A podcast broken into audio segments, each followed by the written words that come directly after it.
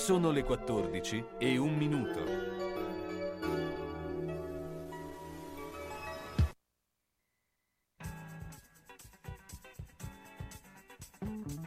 Una produzione Radio San Lucchino.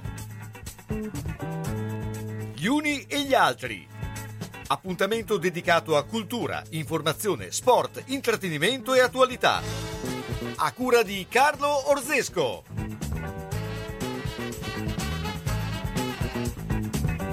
Buon pomeriggio, buon pomeriggio. Beh, pomeriggio particolare, eh, decisamente molto intenso, beh, anche perché oggi gioca il Bologna alle 15, c'è eh, Lazio-Bologna, quindi c'è grande attesa e non solo, ma eh, poi avremo anche modo di seguire la partita, ovviamente passo dopo passo con anche tutti i nostri ospiti, ma proprio per eh, parlare, per già entrare nell'atmosfera di questo Lazio-Bologna abbiamo Giorgio Bureddo eh, del eh, Corriere dello sta, eh, Stadio Corriere dello Sport. E intanto ciao, Giorgio, buongiorno. Ciao, ciao a tutti, buon pomeriggio, ciao. Allora, beh, insomma, una partita che eh, è molto attesa, eh, non solo da parte del, ovviamente del Bologna, ma anche della Lazio. Abbiamo visto che in questi giorni c'è stata tante, ci sono state tante polemiche, c'è addirittura questa ipotesi che i giocatori della Lazio siano sull'Aventino contro Sarri. Insomma, raccontaci un po' eh, tutti questi aspetti. Abbiamo anche sentito la battuta di eh, Mihailovic. Insomma, eh, è una partita molto molto sentita, no? Una partita molto sentita, direi anche una partita chiave per, eh, per il Bologna, anche se molto molto difficile, ma che serve necessariamente per riprendere un po' quel passo che, eh, che si aveva prima della famosa sosta, eh, prima, del, prima anzi del, eh, di, di, diciamo di crollare un po' nei risultati negativi, quindi serve per riprendere un po' il cammino e magari farlo con una vittoria. È chiaro che eh, è tutto molto molto complicato per una serie di ragioni, ma eh, la squadra di Mihailovic eh, deve ritrovare quello spirito eh, che aveva e che ha avuto nel giro d'andata. Ecco, ma per quale motivo, secondo il tuo parere, c'è stata questa involuzione, chiamiamola involuzione, però sì. i risultati dicono questo, insomma, sulle ultime otto partite, quattro punti, eh, non sono molti, eh. direi molto pochi, eh, c'è stata proprio, hai detto perfettamente, l'hai definita benissimo, è un'involuzione eh, dovuta a tante ragioni, mh, sicuramente la condizione atletica è, mh, è uno degli argomenti, però io direi che ridurre tutto a questo mi sembra forse anche troppo poco. Eh, c'è secondo me anche un discorso proprio di, mh, eh, di, ambizioni e di possibilità di lottare per obiettivi che sembravano alla portata eh, e invece evidentemente non lo sono. Poi tutto il resto ha giocato contro, gli infortuni, il Covid, eh, anche chi è andato a giocare eh, la Coppa d'Africa, mi viene in mente ovviamente Mbaye, certo. anche se ha giocato poco, ma eh, Barro eh, è un elemento che in questo momento diventa anche, come dire, mh, mm, eh, deve ritrovare anche lui uno spirito e una condizione giusta. Arnautovic che non è mai stato eh, perfettamente in condizione. Quindi sì, ci sono tanti aspetti, ma credo che poi il principale è sempre lo stesso, è quanto questa squadra, quanto questa società abbia voglia di fare un salto in avanti, però ecco, lì entriamo tutto in un altro, in un altro filone di discorsi che, che, è sicuramente più generale.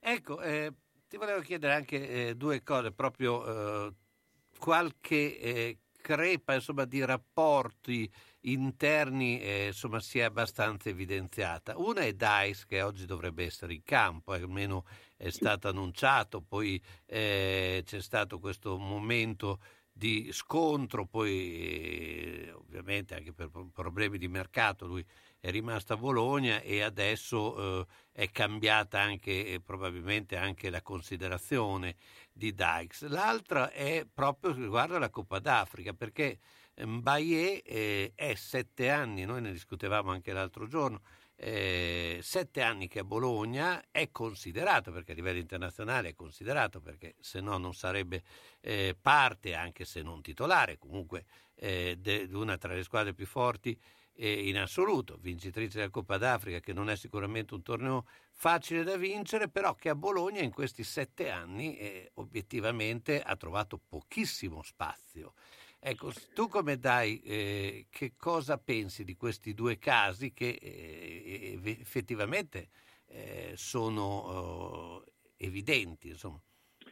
Ma allora, intanto Dykes eh, ti confermo che insomma è, è, titolare, partirà dall'inizio e anche questa è una notizia perché in fondo eh, quella spaccatura che c'era stata eh, evidente, annunciata e resa pubblica eh, dall'allenatore si è evidentemente ricucita un po' per necessità e un po' perché probabilmente Dykes ha veramente dimostrato di aver capito.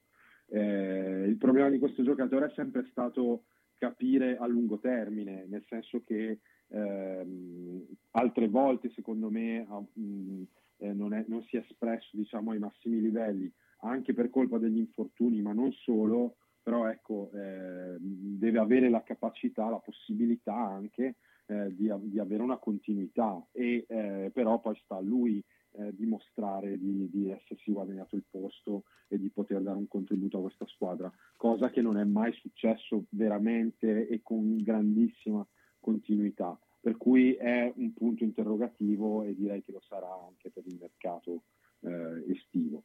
Eh, l'altro punto è quello di, di Mbaye che eh, effettivamente sembra sempre messo eh, ai margini, sembra sempre mh, mm, finire eh, in qualsiasi mercato, sessione di mercato in un'altra squadra, però poi in realtà è sempre qui e eh, il suo rendimento è andato calando negli anni. Eh, all'arrivo di Mihailovic era coinciso con una serie di partite in quei sei mesi quasi tutti da titolare, ne aveva saltati se non sbaglio 4-5 eh, e aveva dato un reale contributo.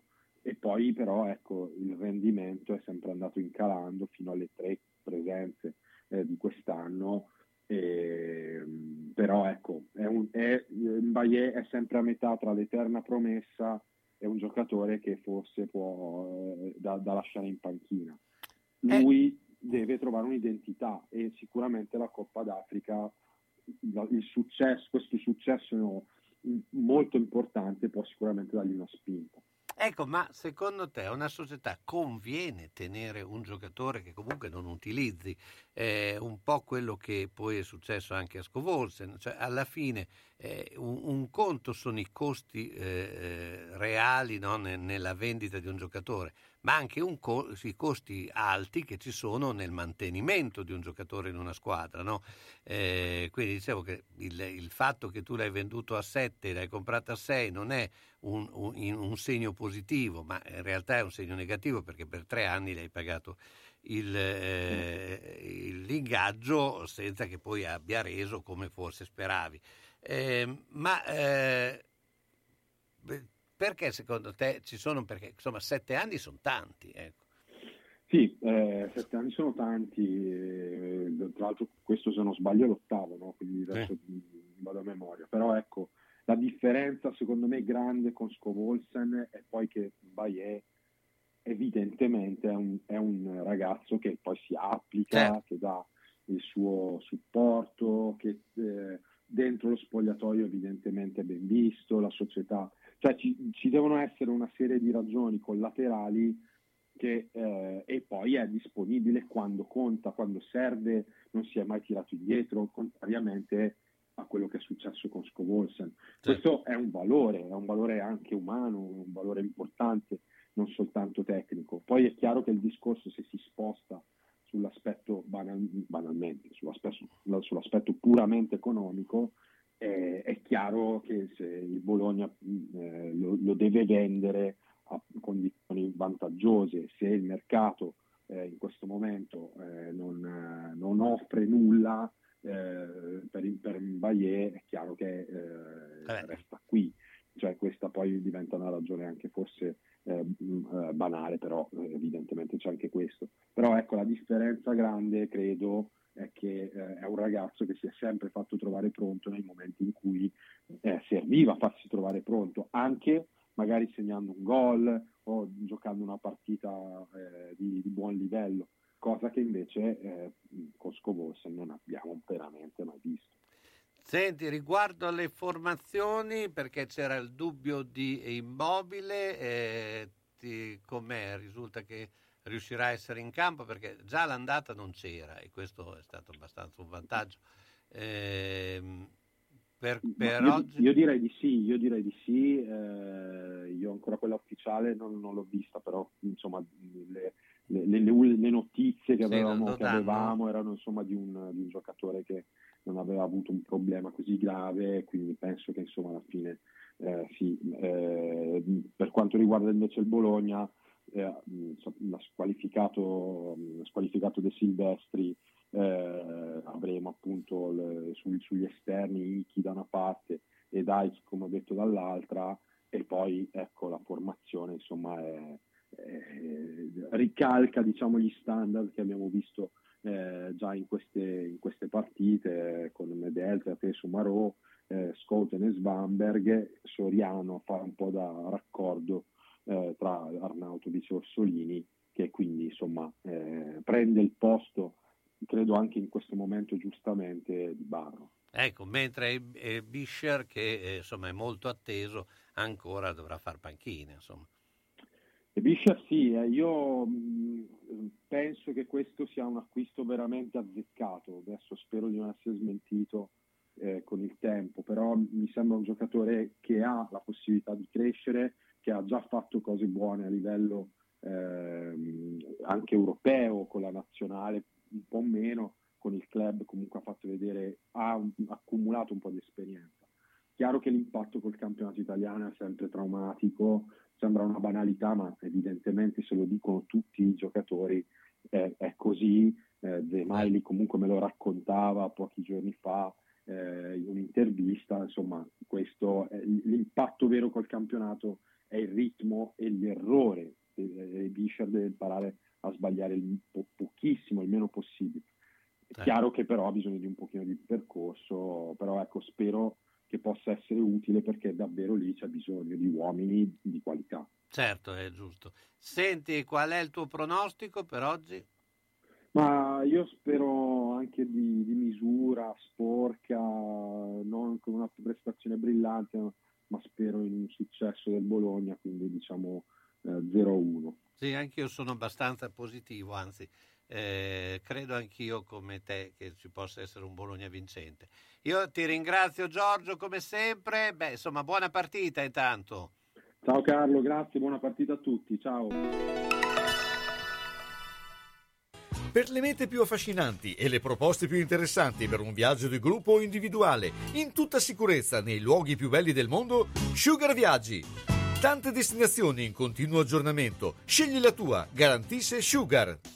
Gli uffici in via Rivareno 77A a Bologna sono aperti dal lunedì e venerdì dalle 9.30 alle 12.30 in completa sicurezza. Sugar Viaggi, telefono 051 23 21 24. Viaggiare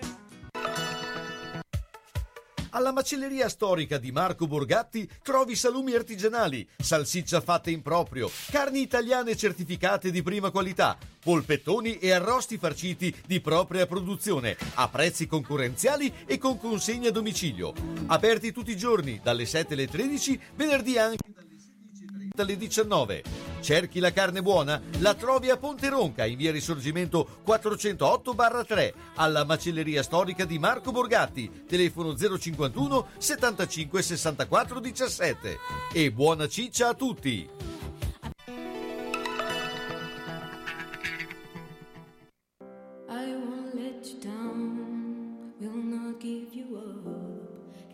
some faith in the sound. One good thing that I've got. I won't let you down, so please don't give me up. Cause I would really, really love to stick around. Oh, yes.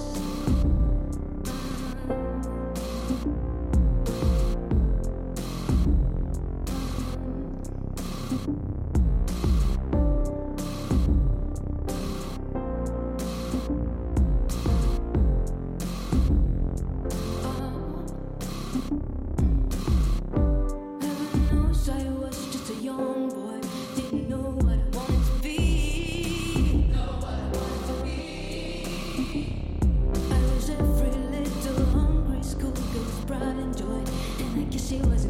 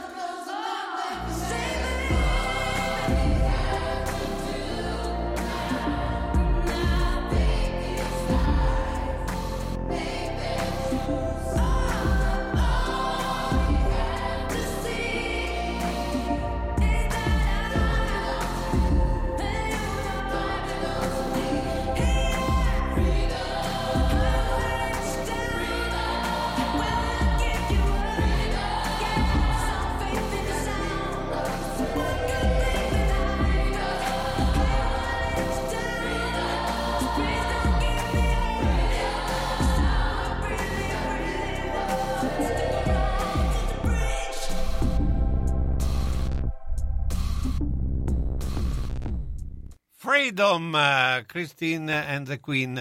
Ma adesso andiamo a fare un po' il punto di eh, questa giornata eh, con eh, Salvatore Lopresti. Ciao Salvatore intanto. Eh.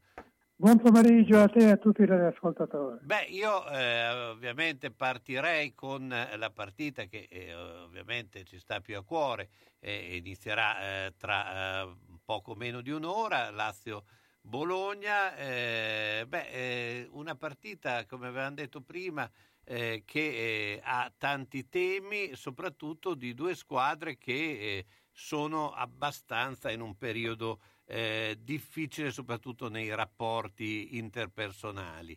intanto cosa pensi di quello che sta succedendo a Roma con Sarri che sembra messo essere in eh, discussione dai suoi stessi giocatori, almeno voci di, danno questo.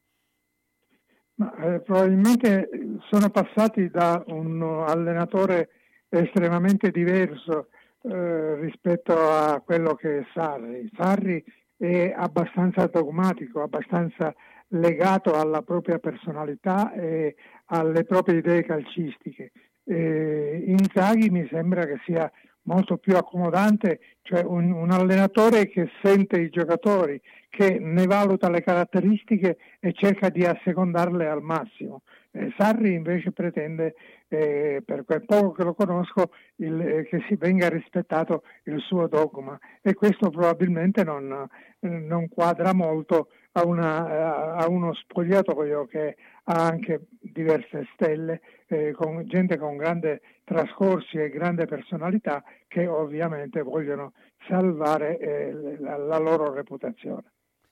Ecco, eh, Bologna, anche il Bologna ha una serie di problematiche, eh, soprattutto eh, quattro punti in otto partite non sono certo molti, no?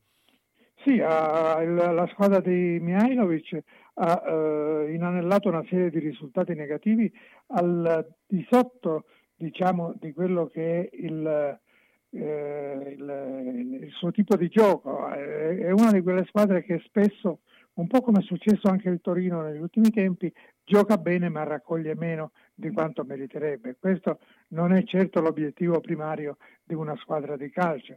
Eh, eh, eh, adesso Mihailovic sta cercando di risolvere questo problema soprattutto dal punto di vista psicologico, perché chiaramente la, la, squadra sa giocare e ha un, dei, dei, giocatori abbastanza validi, probabilmente è molto meno portata, molto meno a, eh, dotata nell'approccio con la partita, nell'imporre la propria personalità la propria qualità di gioco. Ecco, Materiali ma... probabilmente. Sì, ma no, ti volevo chiedere, in una situazione di questo genere, con due squadre che comunque eh, devono dare delle risposte, perché la Lazio viene da un 4-0, comunque in Coppa Italia, però sempre un 4-0, eh, subito, eh, il Bologna appunto. Ecco, in queste situazioni eh, cosa conta di più? Il, eh, la reazione, eh, cioè, chi secondo te è diciamo, più favorita? Il fatto di giocare in casa può essere un vantaggio o uno svantaggio? Ma può essere un vantaggio da un certo punto di vista, ma può essere anche uno svantaggio eh, perché se si comincia, se il pubblico comincia a dissentire, a rumoreggiare, eh, a creare dei problemi alla squadra, non fa certo un favore ai suoi beniamini. Dipende da come, da come, parte la partita, da come i, i due eh, i due complessi eh, si presentano, iniziano eh, a, a sovrapporsi, a cercare di sovrapporsi alle volontà degli avversari.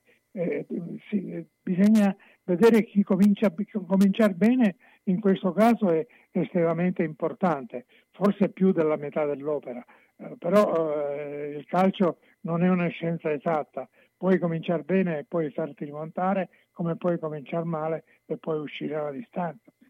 tutto di, dipende da come si concatenano certi episodi.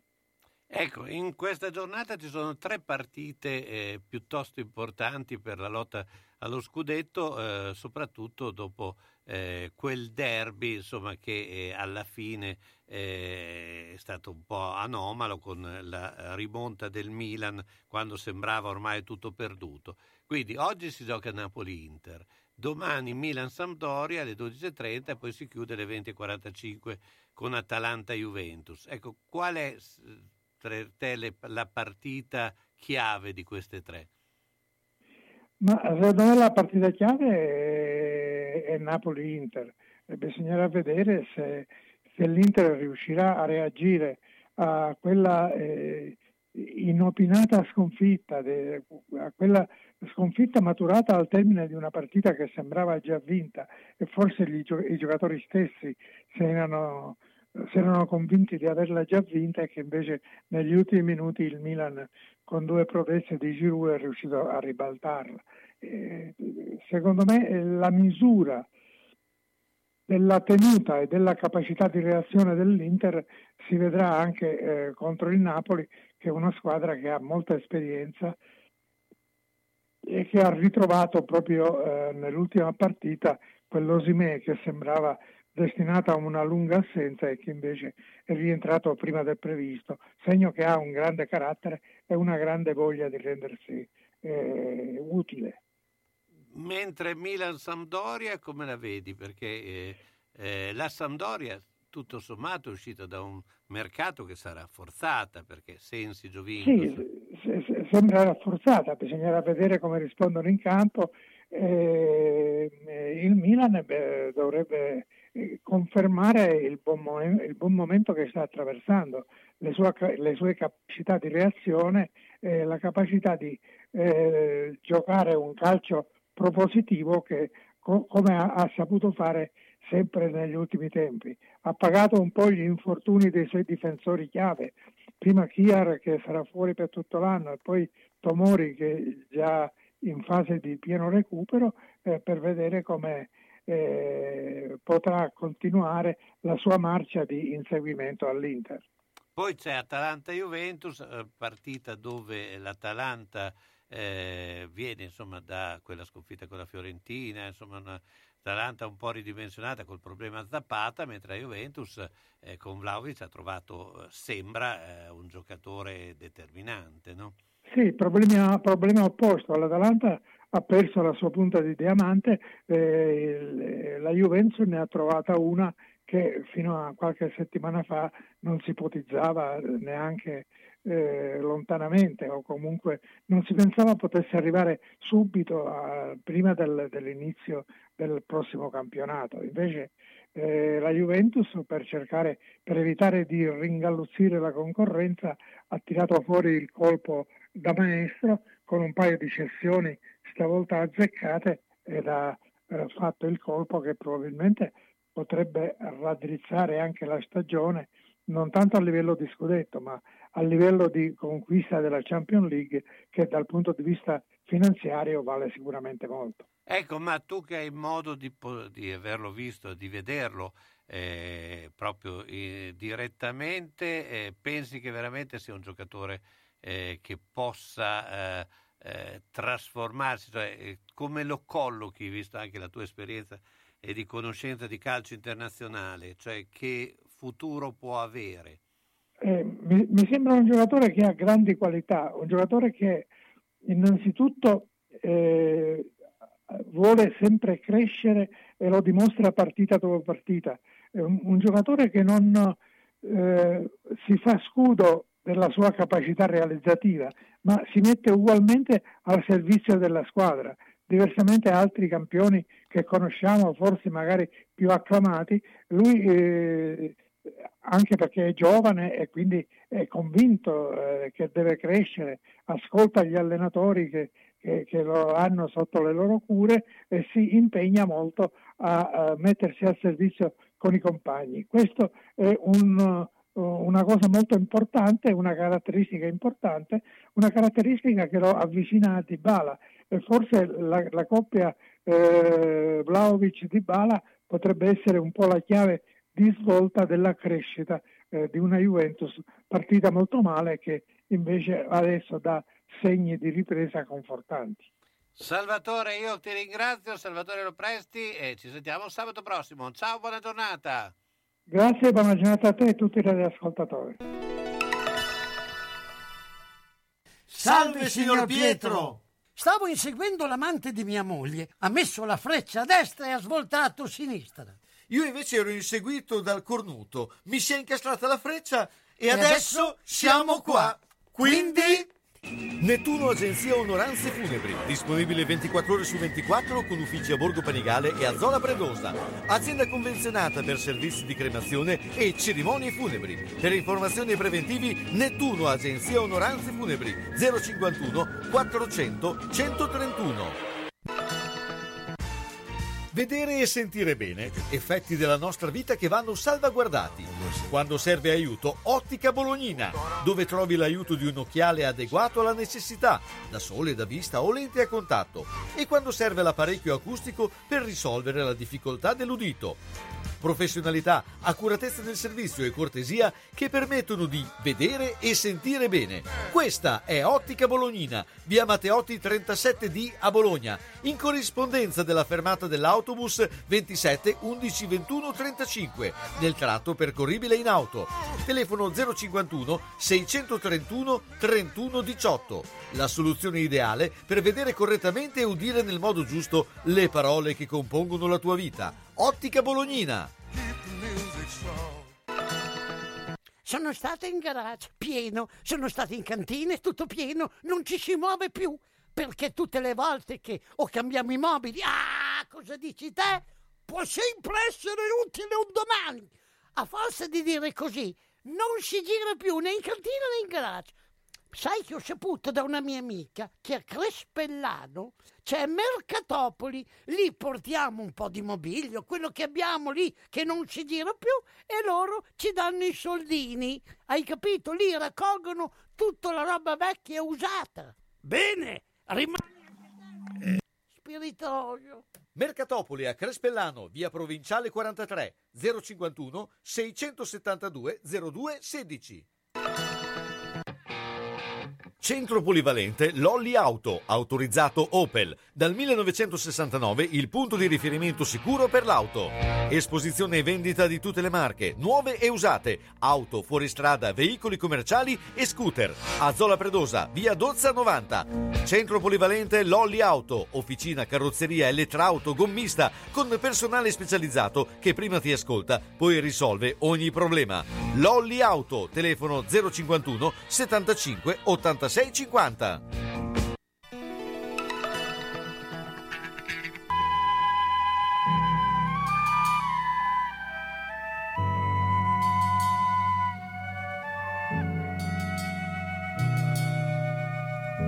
Said the straight man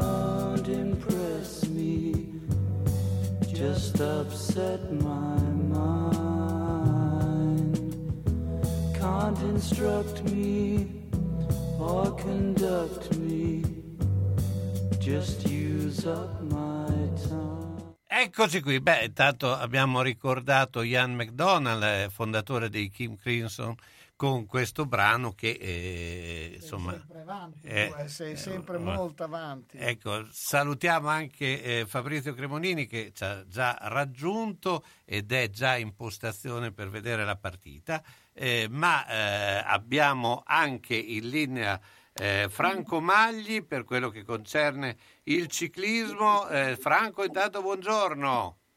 Ciao Carlo. Ciao, ciao, ciao, ciao, caro. Ciao caro.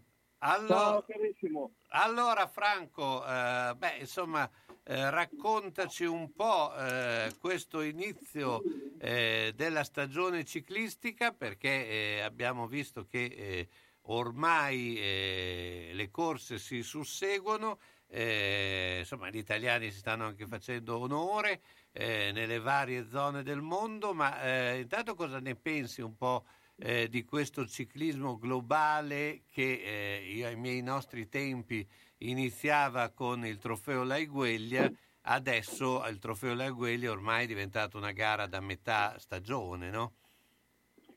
Vabbè, apprendosi quelle, quelle nazioni, quei paesi dove il, caldo per loro fortuna vince per 12 mesi all'anno, è ovvio che eh, la carriera delle- dei professionisti si allunga. Quindi la, la stagione ormai, se uno vuole, è continuativa dal primo gennaio al 30 dicembre.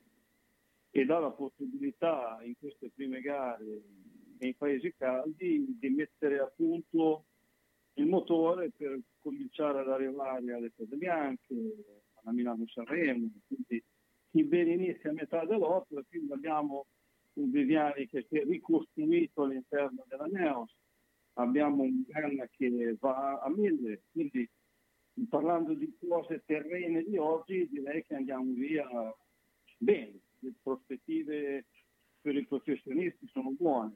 Le vedo meno buone per, per- noi che facciamo parte dell'ente di promozione Ah, eh, Franco, ti chiedo di spostarti un attimo perché hai la voce un po' impastata. So che Eccoci qua. Stai correndo perché Sì, stai, stai pedalando, correndo, stai beh. pedalando. Oh, sono, sono i pensieri, Sì. Allora, sì, so- di sono i noi... pensieri per- perché obiettivamente adesso a parte il discorso sportivo, che ovviamente è quello che in teoria la dovrebbe avere per la maggiore, ma sono molto preoccupato per eh, il ceto sociale medio che sono coloro che ci danno un aiuto, i volontari che, che danno il loro supporto organizzativo e anche il bacino d'utenza dei nostri ciclisti che è un bacino d'utenza diciamo di di un'età già matura. Con tutte le legnate economiche che ci stanno dando i nostri cari governanti la vedo molto grigia perché il volontariato si basa su quello che è Sul eh, volontariato, Eh, sul ma i- volontariato. infatti, Il- eh, Franco, è anche un po' lo scopo, insomma, di, di poi i nostri incontri settimanali, di dare un po' fiato, voce ai tantissimi volontari che ci sono, che eh, eh, insomma si impegnano, ma che da eh, eh, ormai eh, negli ultimi anni eh, si, ovviamente sono molto scoraggiati, si stanno un po' defilando, d'altra parte lo sport si è sempre retto sui volontari, quando poi i volontari non ci saranno più, non so quanto sport si possa fare. Ecco, Ecco, cui- ma come la possiamo risolvere una, una situazione così? Perché il volontario, soprattutto a questi livelli, è fondamentale. Eh, senza di questo non si fa da nessun un po' come quando c'erano le suore negli Certo. ospedali. Certo, no, il, no. il- il volontario è l'interprete principale. Il, il problema ci troviamo che se ogni pieno di benzina va a spendere 15 euro in più, se i nostri ciclisti si trovano con delle iscrizioni che aumentano anche nelle, ne- nelle situazioni più basiche di 5-10 euro in più, io comincio ad avere delle grosse perplessità che inizialmente si diceva che la gente si era abituata, gli sportivi, a- ad andare a fare i giretti in solitudine, in piena autonomia per la comodità. Ma adesso se andiamo ad aggiungere tu- tutto ciò che è la spesa in più, eh, le cose che vengano tagliate all'interno di un'economia familiare sono le cosiddette, anche se lo sport si dice che fa bene, Certo, eh, ma- in ma- certe situazioni viene considerata una spesa superflua. Quindi il volontario che ti viene a dare una mano con la sua macchina, che va a spendere tot di benzina in più, io credo che si comincia a guardare attorno. No, anche perché, Franco, c'è un problema, secondo me, molto eh, grosso. Eh, tu parli del ciclismo, giustamente, però qualsiasi attività sportiva, adesso io ho visto, la, mi è capitato, forse anche altri, di vedere eh, la bolletta della eh, piscina di Ravenna. Eh, Vabbè, quella che ha fatto scandalo. sì, cioè, quella però ha eh, quella lì, ma penso che sia comune, cioè un, un costo che l'anno scorso era 14.000 euro diventa 64.000 o un po' giù di lì.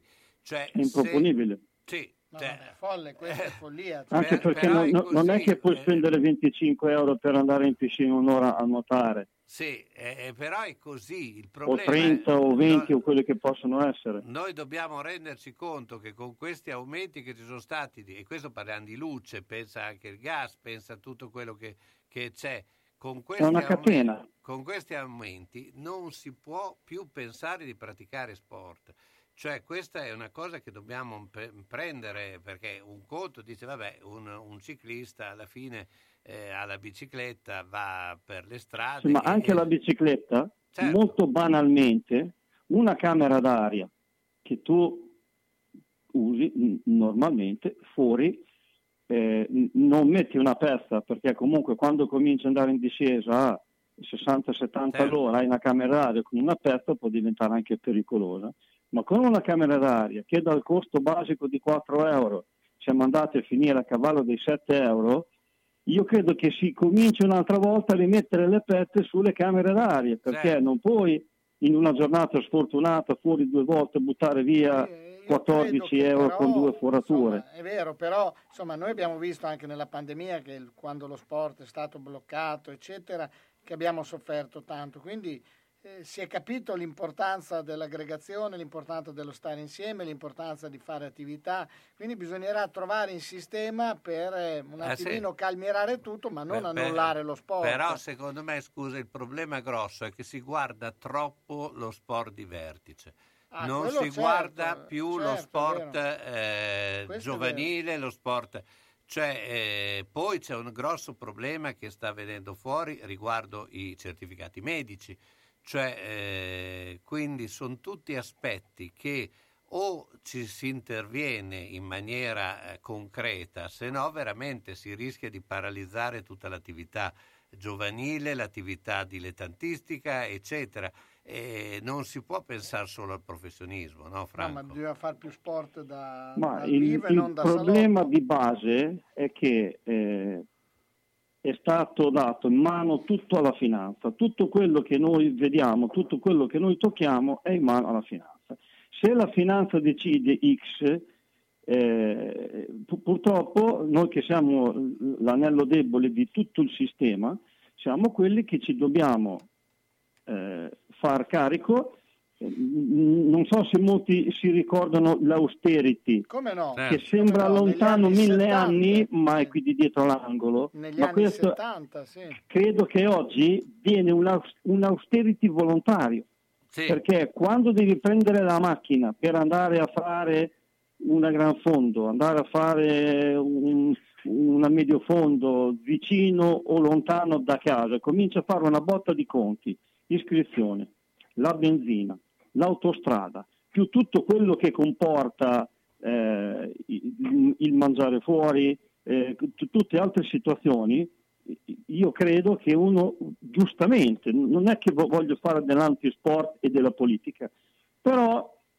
uno ci, ci pensa perché non tutti prendono delle pensioni di 10.000 euro al mese, non tutti sono stati a sedere al Parlamento e non tutti stanno a Montecitorio, quindi il comune umano che ha lavorato una vita e prende 1.200, 1.300 di pensione al mese, dove va? Dove va? Secondo me eh, andrà al fresco in estate al supermercato e in inverno al supermercato Eh, a fai saldarsi. felice però Fabrizio No, questa. no, invece Eh. no, no, no, ma no, no, bisogna, bisogna stavo arrivare a scherzando. una soluzione. No, è vero quello che, che dici, però bisogna arrivare a una soluzione, dai, se no non, cioè, non andiamo contro natura, andiamo contro natura. Franco, il, io... il problema ce l'abbiamo oggi già, non domani, domani è già troppo tardi Mm. e quindi Franco, beh, La- insomma, questo problema lo ne parleremo eh, tutte le volte perché eh, sperando che si risolva, non credo, proprio perché Ma- è veramente un problema importante. Io ti ringrazio come sempre, Franco Magli, ci sentiamo sabato prossimo. Ciao. buon fine settimana a tutti, un saluto a tutti e buona salute come sempre. Fino dai tempi dei garibaldini, forno tubertini, forno tubertini. Ah, ma lì ci andava anche Garibaldi che mangiava le rosette. Forno Tubertini, via Andrea Costa 70 a Bologna, dove il pane, la pasta fresca, la crescente al prosciutto, i dolci petroniani colorano la tua tavola da sempre. Non solo i garibaldini, anche chi è venuto dopo, i grandi e i bambini, vanno in via Andrea Costa 70 da Tubertini. Telefono 051 614 22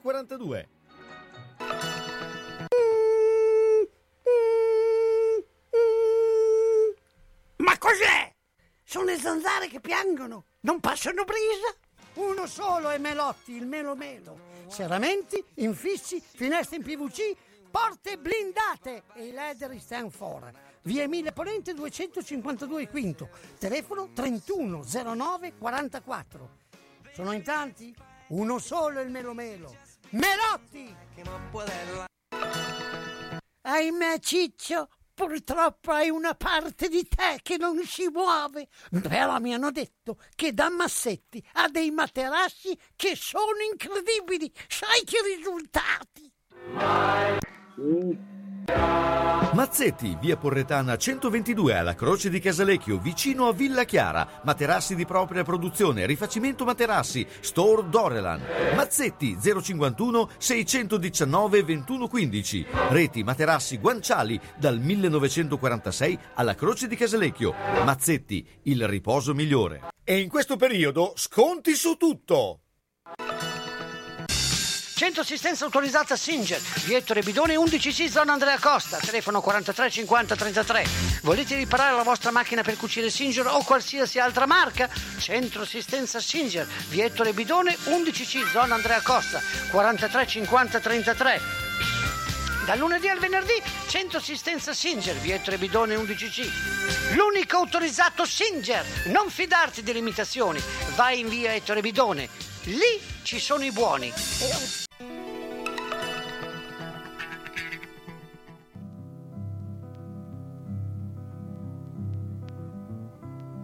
Volo a Z106 Che occhi tristi aveva lei. Poggio la testa sull'oblò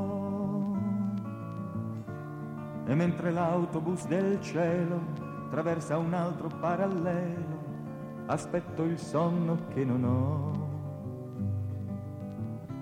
Londra, Parigi, Amsterdam, in quante lingue le reclam. Da quando è che non prendo un tram? Stanze d'albergo tutte uguali, solo in un letto a due guanciali, in mezzo a un mare di giornali. Lontano ma da dove mi canto mentalmente mentre volo senza scalo da niente a niente. Apro la mia 24 ore come un commesso viaggiatore chiedendomi che senso ha smerciare idee di libertà quando fai debiti col sonno e assegni a vuoto con l'amore. Lontano ma da dove mi canto mentalmente mentre volo senza scalo da niente a niente.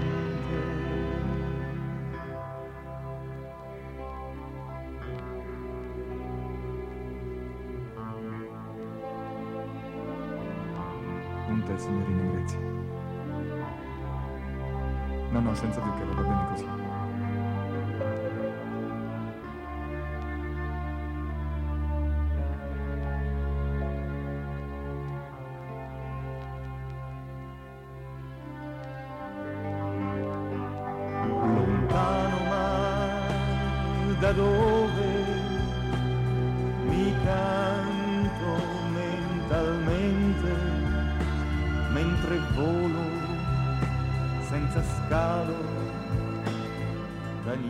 Niente. A niente, Herbert Pagani, questo brano l'avevamo anche eh, riscoperto nella serata Herbert un eh, grande. eh, esatto un grandissimo riscoperto nella serata dedicata a Tenco appunto perché parla anche di Luigi Tenco proprio in questo brano ma noi con grande piacere eh, ritroviamo perché ovviamente c'è stata la sosta eh, mh, ippica a Bologna ma ritroviamo il grande Giancarlo Masetti ciao Giancarlo Ciao Carlo. Allora, ciao, dacci, ciao. dacci qualche dritta. Eh, eh, dai, già- dacci qualche dritta. Anche perché, eh, vabbè, la, la dritta ce la darà sicuramente, però ricordiamo che manca poco, anzi, doveva Eh, iniziare no. più o meno No, questa eh. settimana, no? E invece... Devo, no, no, no no, ti devo, No, no, no. ti Aia, devo, ti devo, già. ti devo fare, ti devo cambiare, cambiare il programma. Cambia. Allora, dalle- doveva, dovevamo incominciare all'ippodromo il 17 di Certo. febbraio, Inve- giovedì. E invece- invece è stato, è stato rimandato tutto di 10 giorni. Sì, era quello che poi volevo dire, eh, però, eh, però, beh, giustamente l'hai detto tu. eh. Eh, invece sì, se ci siamo spostati a- al 27 perché eh, giusta- giustamente Si ritira lo stagione- stipendio il 27, no? Esatto, così uno lo viene a ritirare subito lo stipendio. metà stipendio. Eh, no, ma adesso ti spiego com'è successo. È successo che adesso la stagione, adesso abbiamo avuto 3, 4, 5 giorni belli, ma già oggi vedi è umido e freddo e la gente magari preferisce eh, fa- lavorare, venire di più all'ippodromo quando saremo là in giugno, luglio e soprattutto quest'estate a Cesena. Infatti la società Cesenate Corsi al Trotto ha chiesto il permesso a- appunto a Roma di queste 3-4 giornate che andare a giugno le, le saltiamo, diciamo, di recuperarle quest'estate a Cesena. E tu sai benissimo, Carlo, che Cesena è una, è una- è una chicca d'estate, è una, è- è una cosa bellissima. E quindi, Ma eh, sai, ve- tutto- vedremo anche di recuperare al meglio Bologna, però c'è un, Ah, dato, un dato importante eh, che eh, noi eh, seguiremo perché quest'anno il- l'impianto dell'Arcoveggio compie 90 anni e eh, è Eh. nato nel, eh, nel 32, è stato costruito nel Esatto. 32 e eh, proprio perché eh, compie 90 anni, quindi non è che ed è stato un po' il eh, motore pulsante di tutta la zona della Bolognina, perché se non c'era l'Arcoveggio non, probabilmente la Bolognina avrebbe avuto uno sviluppo diverso, perché quando è stato fatto Esatto, esatto, il esatto, esatto, Arcoveggio non infatti- c'era niente. Eh, eh, infatti c'era di tutto, ristoranti, eh, arci, tutti quanti si sono, diciamo così, eh, avvantaggiati di questa situazione perché fino a qualche anno fa, quando l'ippodromo era stanziale, cioè i cavalli di Bologna eh, erano tutti quanti all'ippodromo, adesso inve- è, cambi- è cambiato un po' tutto quanto, infatti i cavalli di Bologna sono alloggiati a, mm, all'ippocampus che è a Ozzano praticamente. E Bologna apre i cancelli solamente quando ci sono le corse. Ma qui ci possiamo anche rifare per questo fatto a quello quando sentivo io prima la tua trasmissione con il signor Franco Magli che diceva aiuto, aiuto i volontari, purtroppo anche qui noi siamo messi nella stessa situazione, perché tu capisci che ce ne vogliono dei volontari anche nel nostro ambiente per andare avanti e invece adesso molti latitano e non si trovano vabbè, e quindi eh, questo è un grosso problema. Eh, il sistema del volontariato è fondamentale, fondamentale. è, è- è fondamentale perché il volontario in qualsiasi posto tu vada è un volontario a cui magari piacciono i cavalli, è un volontario a cui piace andare in bicicletta, un, un volontario a cui piace andare in palestra, andare a una partita di calcio e allora lo fa, lo fa proprio con, con, eh, con gioia, con il cuore, hai capito? Non è che ci vada contro voglia. E Sì, però se deve anche rimetterci m- molto, cioè qualcosa ci rimette sempre, perché comunque Eh, li trasfer- però se ti deve anche rimettere molto, allora dopo ci Eh, pensa. eh, eh, eh, eh, dopo è un grosso guaio. Comunque, senti, adesso tu mi avevi chiesto, guarda, eh, la- la- mh, la- diciamo così, l'andamento ippico va, diciamo, galleggia. È una parola così che non mi piace molto, ma galleggia, anche perché da Roma non partono i pagamenti, ci sono de- le scuderie con la partita IVA, avanzano delle cifre stratosferiche ancora da febbraio dell'anno scorso, quindi da un anno, quindi mi vergogno a dire gli importi, sto zitto, non dico niente, e purtroppo eh, la situazione mh, non sta, non sta cambiando. Sta, Anche anzi, perché ricordiamo che i cavalli, non solo i- tutti gli artieri, chi lavora, eccetera, e quindi eh, Ma- in primis, ma anche Ma i cavalli esatto. mangiano tutti i giorni. Eh, Beh, certo, ma poi naturalmente se uno ha la fortuna, diciamo così, anche economicamente di avere un cavallo, lui tenendo questo cavallo, a parte il costo dell'acquisto, eh, lui dà da mangiare, oltre al suo animale, all'artiere, al maniscalco, al- a quello che al veterinario. E agli al altri cavalli della por- scuderia, perché poi i cavalli Eh, non sono tutti bravo, campioni, esatto, ci sono anche i esatto. brocchi, cioè quelli brocchi, Esatto, quelli meno esatto. bravi che però eh, fanno parte, se non ci fossero loro le corse non si sarebbero. Quindi è, Esatto, tutto, è esatto. tutto un, eh, un giro di- Esatto. che si muove. Eh, Senti, esatto, però a adesso- questo punto ci devi dire il favorito lo stesso. guarda, domani, domani c'è un gran premio a Milano, c'è il gran premio Mario Locatelli. Ci sono 12 cavalli, ce ne sono 10 che hanno chance. Comunque a me piace molto, sta- è rientrato da poco, comunque se glielo fa guidare Bondo a Marco Stefani vuol dire che ha mh, delle grosse chance di vittoria anche perché il nostro Marco Stefani ha già vinto due Gran Premi quest'anno, a Bologna il premio della vittoria il 6 di gennaio e la settimana dopo subito a, a Milano. E poi quindi si potrebbe fare una, una, una, una- legata, come si dice in gergo, di piazzati. Nella sesta corsa, quella prima del Gran Premio, mi piace molto il numero 2 Baccani, si chiama Baccani, che è guidato da Antonio Di Nardo, e appunto legarlo con ehm, Piazzato con Demos Racing che corre nella settima corsa Gran Premio Locatelli guidato da Marco Stefani Questi Vedi, sono i miei cavalli. in- allora, ricordiamo Baccani nella sesta corsa. Sì, che ha il numero 2, è guidato da Antonio Di Nardo, e Demos Racing che ce l'ha Marco Stefani, allenatore Bondo, che è nel Gran Premio Locatelli, che ha il numero 6 nella settima corsa. È un cavallo che se scivola al comando nei primi tre c'è senz'altro. Ti volevo dire velocissimamente due parole anche per quello che riguarda l'equitazione, che tu, come ti ho detto forse te poco tempo fa, dall'inizio dell'anno è cambiato il CT, non è più il, il Mancini della situazione, non è più Duccio Bartalucci, ma si chiama Marco Porro, che sta cercando di in tutta Europa, adesso noi in questi giorni abbiamo cavalieri italiani eh, in America, in, in Arabia Saudita, in Spagna, in Francia e in Germania. E stiamo cercando di vedere di ritirarci un pochettino su perché l'anno scorso è stata un'annata molto molto brutta.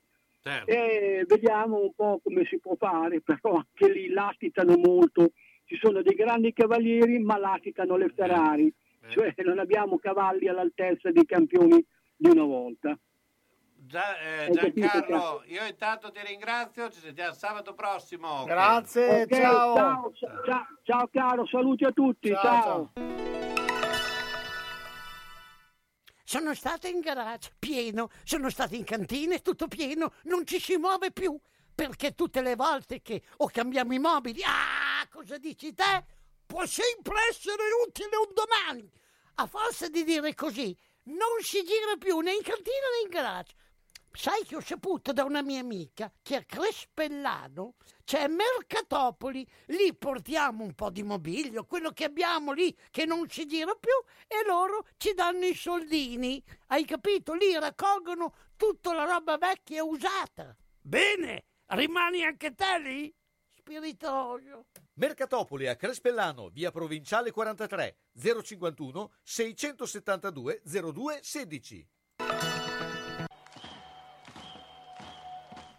Se la squadra del tuo cuore ha perso, consolati con le crescentine quadrelle di Mammarina. Se ha pareggiato o vinto, festeggia con i fritti, gli affettati formaggi da Mammarina. Aperto tutte le sere tranne il mercoledì. Aperti la domenica e festivi a mezzogiorno. Da Mammarina tre grandi schermi per seguire i campionati di A e di B, di tutte le coppe e altri sport. Baita Mammarina, via Risorgimento 53, Riale di Zola Predosa. Et capeu carot! Bologna, Bologna, Bologna campione. Cerchi un amministratore competente e qualificato? Hai bisogno di un consiglio sul tuo immobile? Vieni a trovarci a Zola Predosa. Lo Studio Minerva ti darà la consulenza professionale più adeguata. Studio Minerva a Zola Predosa offre servizi per il tuo condominio, lavorando sempre con passione ed entusiasmo. Visita il sito www.studiominerva.org o chiamalo 051 75 65 24. Un buon amministratore è il migliore investimento per il tuo condominio.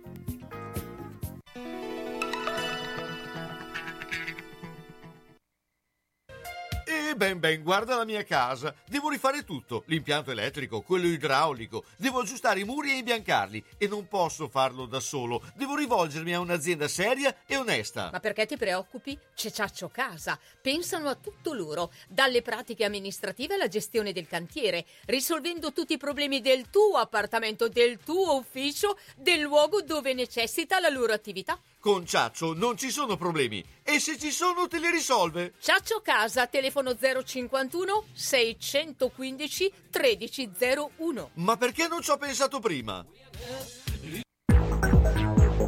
San Luchino Notizie.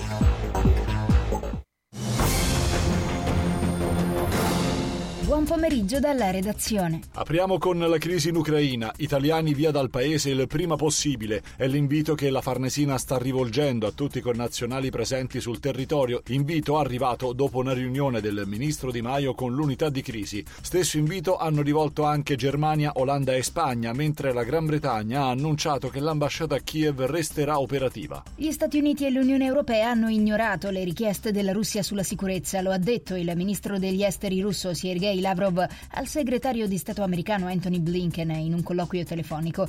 Lo riferisce il Ministero di Mosca in una nota. Per Lavrov le affermazioni di Washington che Mosca vuole invadere l'Ucraina sono delle provocazioni e un modo di fare propaganda antirussa. Passiamo all'emergenza sanitaria. La pandemia non è finita, è probabile che questo Covid-19 rimanga con noi. Non è detto che Omicron sia l'ultima variante che vediamo. Lo sostiene Andrea Ammon, direttrice del Centro Europeo per le Malattie. Se ci sarà un cambiamento di approccio delle misure, ha rilevato Ammon, saranno i paesi a deciderlo. Conte è il leader del Movimento 5 Stelle, non c'è nessuna questione politica, lo ha affermato il presidente della Camera Roberto Fico, precisando che la situazione è molto più semplice di quella che viene descritta. La questione è assolutamente burocratica, ha specificato Fico, non politica, quindi faremo i passi che abbiamo già annunciato sperando che vadano a buon fine. I bambini soldato sono derubati della loro infanzia, della loro innocenza, del loro futuro e tante volte della loro stessa vita. Lo afferma Papa Francesco su Twitter in occasione della giornata internazionale contro l'uso dei bambini in situazioni di conflitto. Ognuno di loro, continua Bergoglio, è un grido che accusa gli adulti che hanno messo le armi nelle loro piccole mani. Chiudiamo con il calcio via alla venticinquesima giornata di Serie A. In campo in questi minuti Lazio e Bologna. Alle 18 c'è Napoli-Inter, alle 20.45 Torino-Venezia. Domani il lunch match è Milan-Sampdoria, mentre le gare delle 15 sono Verona-Udinese, Genoa-Salernitana ed Empoli-Cagliari. Fischio d'inizio alle 18 per Sassuolo-Roma. Gara in serale per Atalanta-Juventus. Monday night tra Spezia e Fiorentina. È tutto, al prossimo aggiornamento.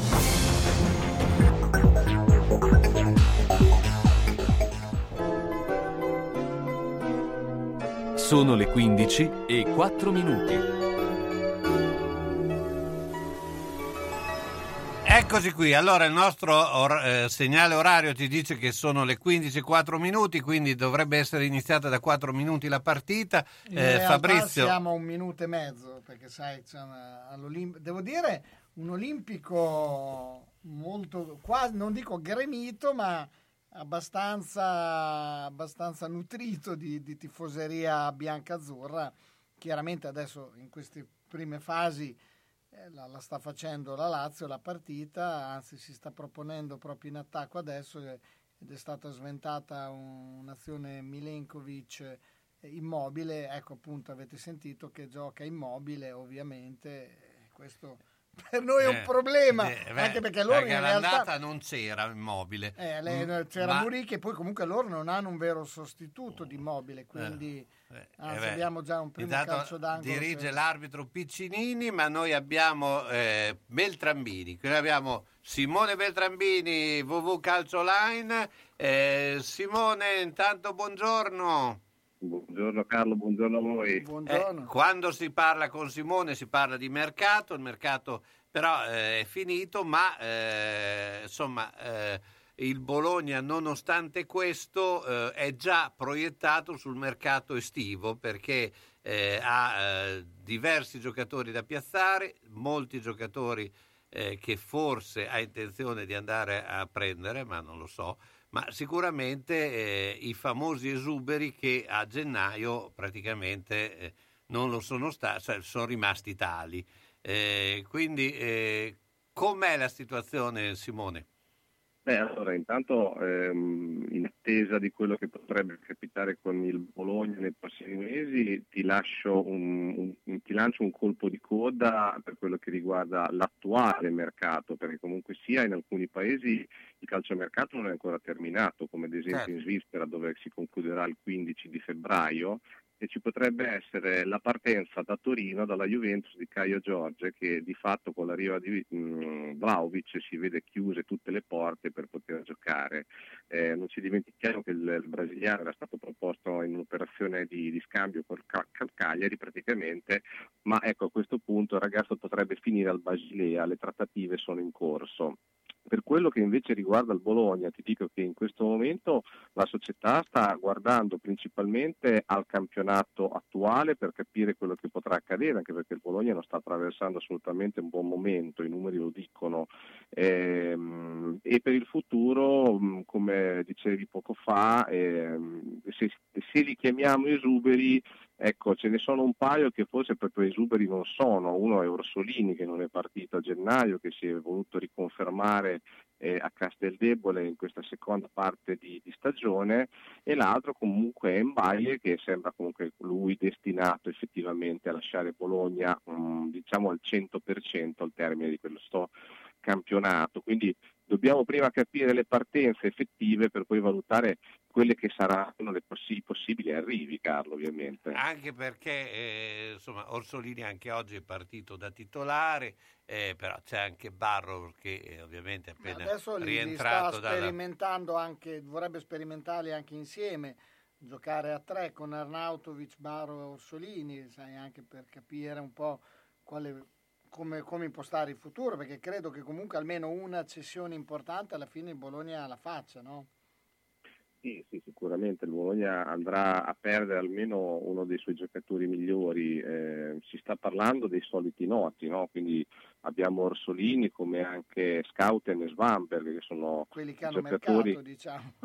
Eh, assolutamente sì, il Bologna come lo scorso anno di fatto si è privato di Tomiassu eh, che nelle casse appunto della società ha portato eh, molti milioni, ecco di fatto eh, la dirigenza starebbe valutando anche quest'anno una cessione eccellente per poi garantirsi un mercato in entrata.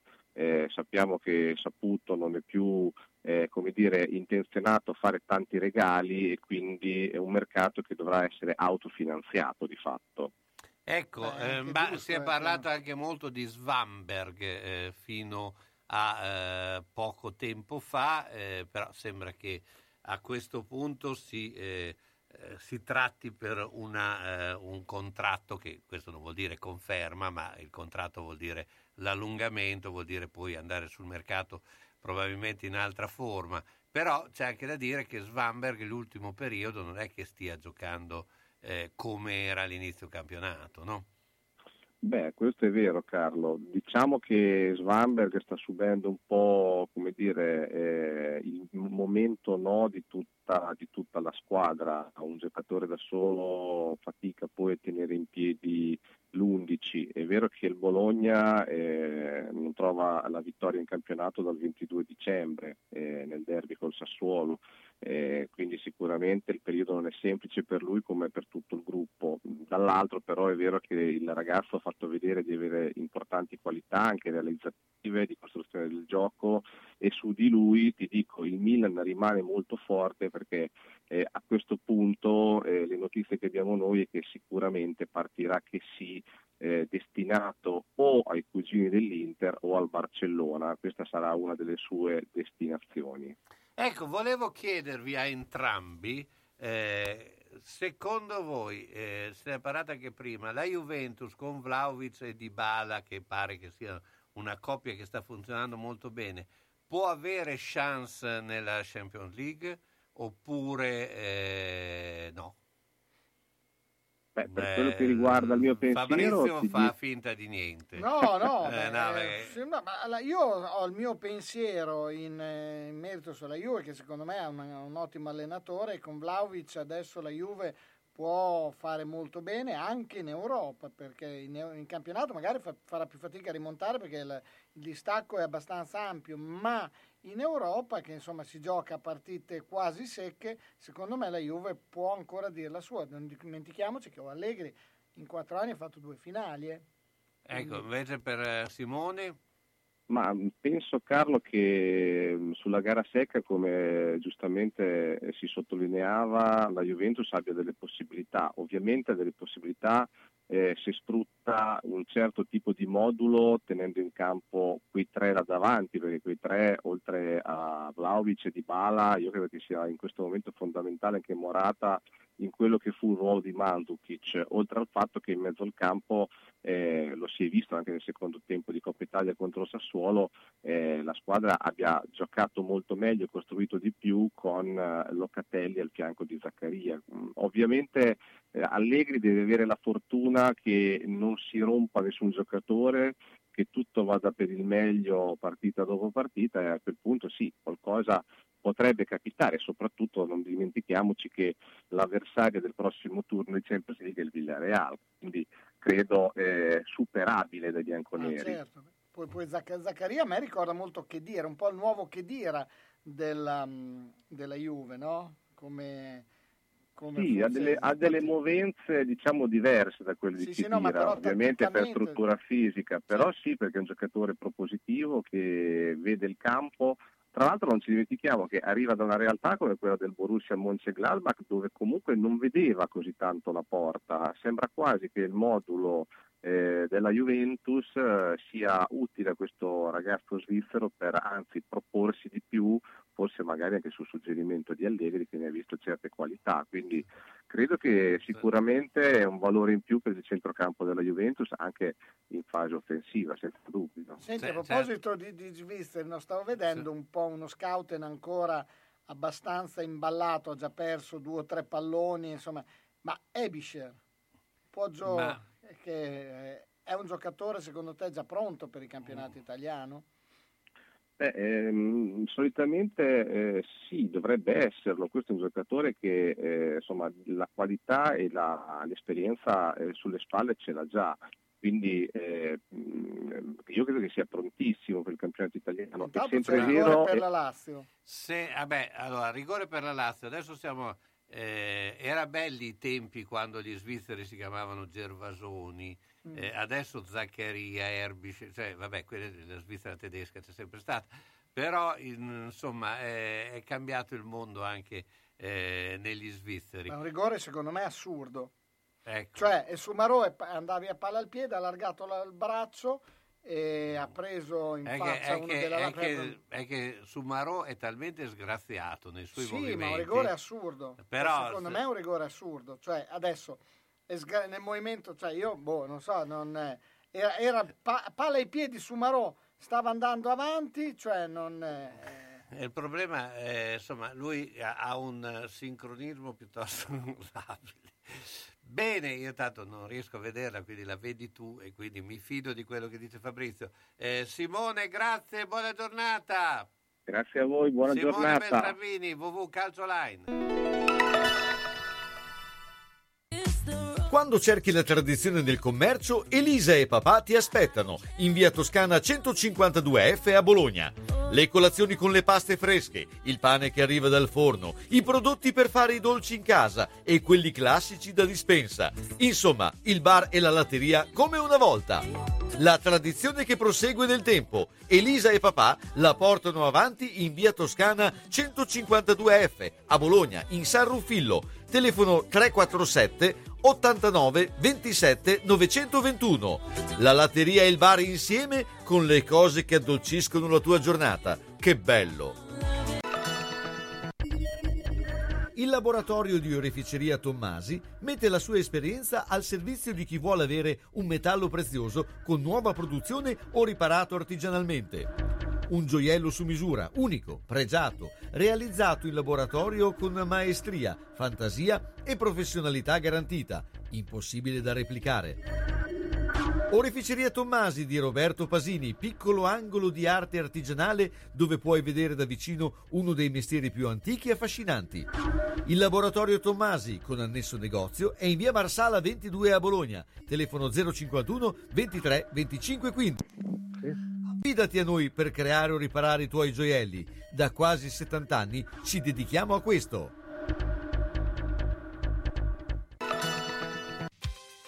Quando anche l'occhio vuole la sua parte, Foto Ottica Tugnoli propone la comodità del vedere con lenti giuste, con montature favolose di produzione italiana, occhiali da sole utili tutto l'anno e la competenza nel consiglio e nella valutazione della tua necessità. Foto Ottica Tugnoli è anche in grado di aiutarti nel ritoccare le foto che nel tempo hanno perso di qualità e nel costruire libri fotografici per ricordare nel tempo le emozioni. Foto Ottica Tugnoli, via nazionale 112B ad Altedo, telefono 051 87 16 24. Occhio, eh! Autocarrozzeria Losi ripara il veicolo in sole 24 ore. Dal 1961, riferimento per l'auto di ogni marca, da riverniciare, lucidare, con esperienza e professionalità. Autocarrozzeria Losi, via Marconi 109 a Casalecchio, telefono 051 57 13 54, www.autocarrozzerialosi.it.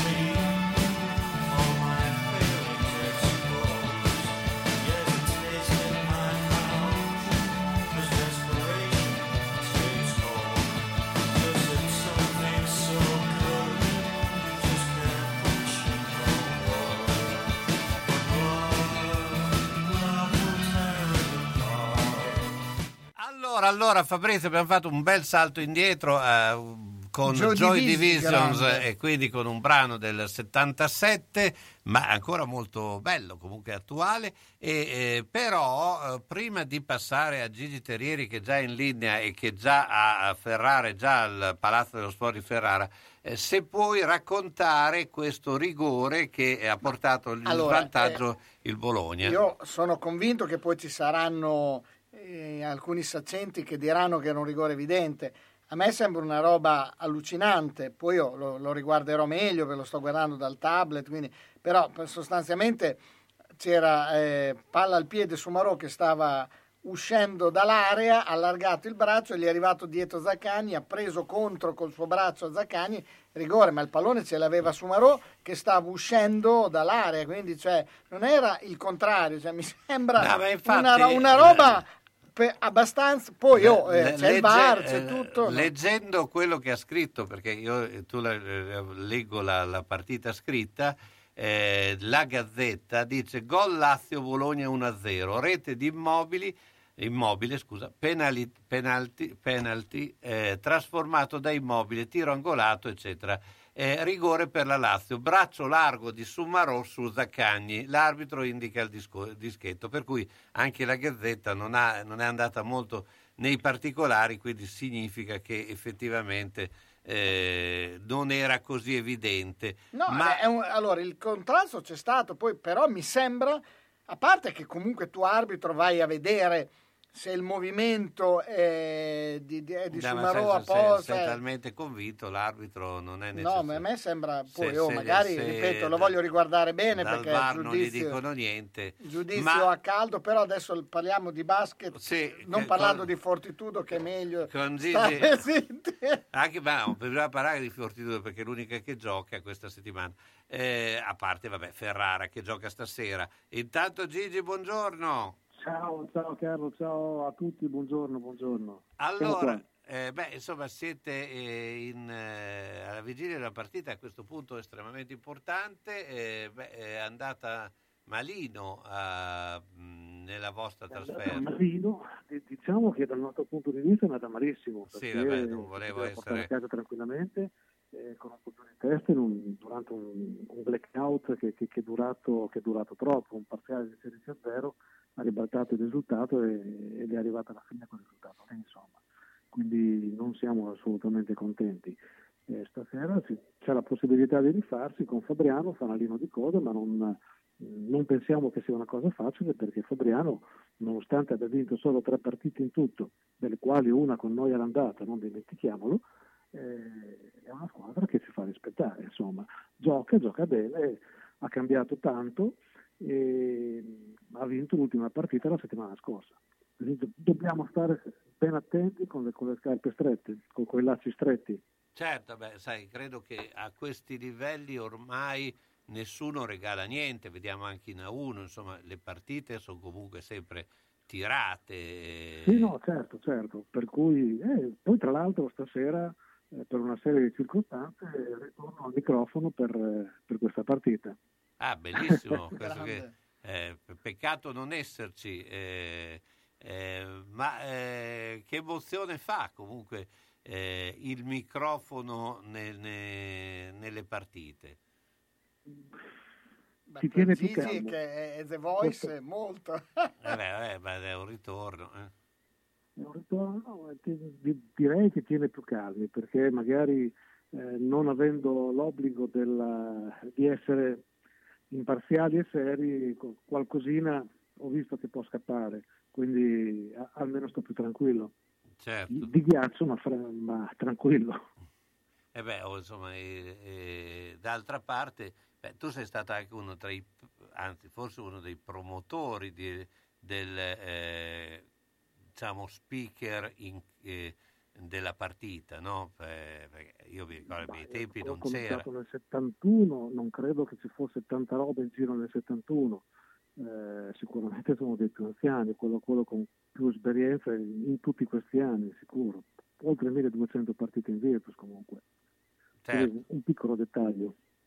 Sì, eh beh, certo, ma eh, com'è cambiata eh, la, eh, questo modo? Cioè tu hai avvertito dei cambiamenti, adesso...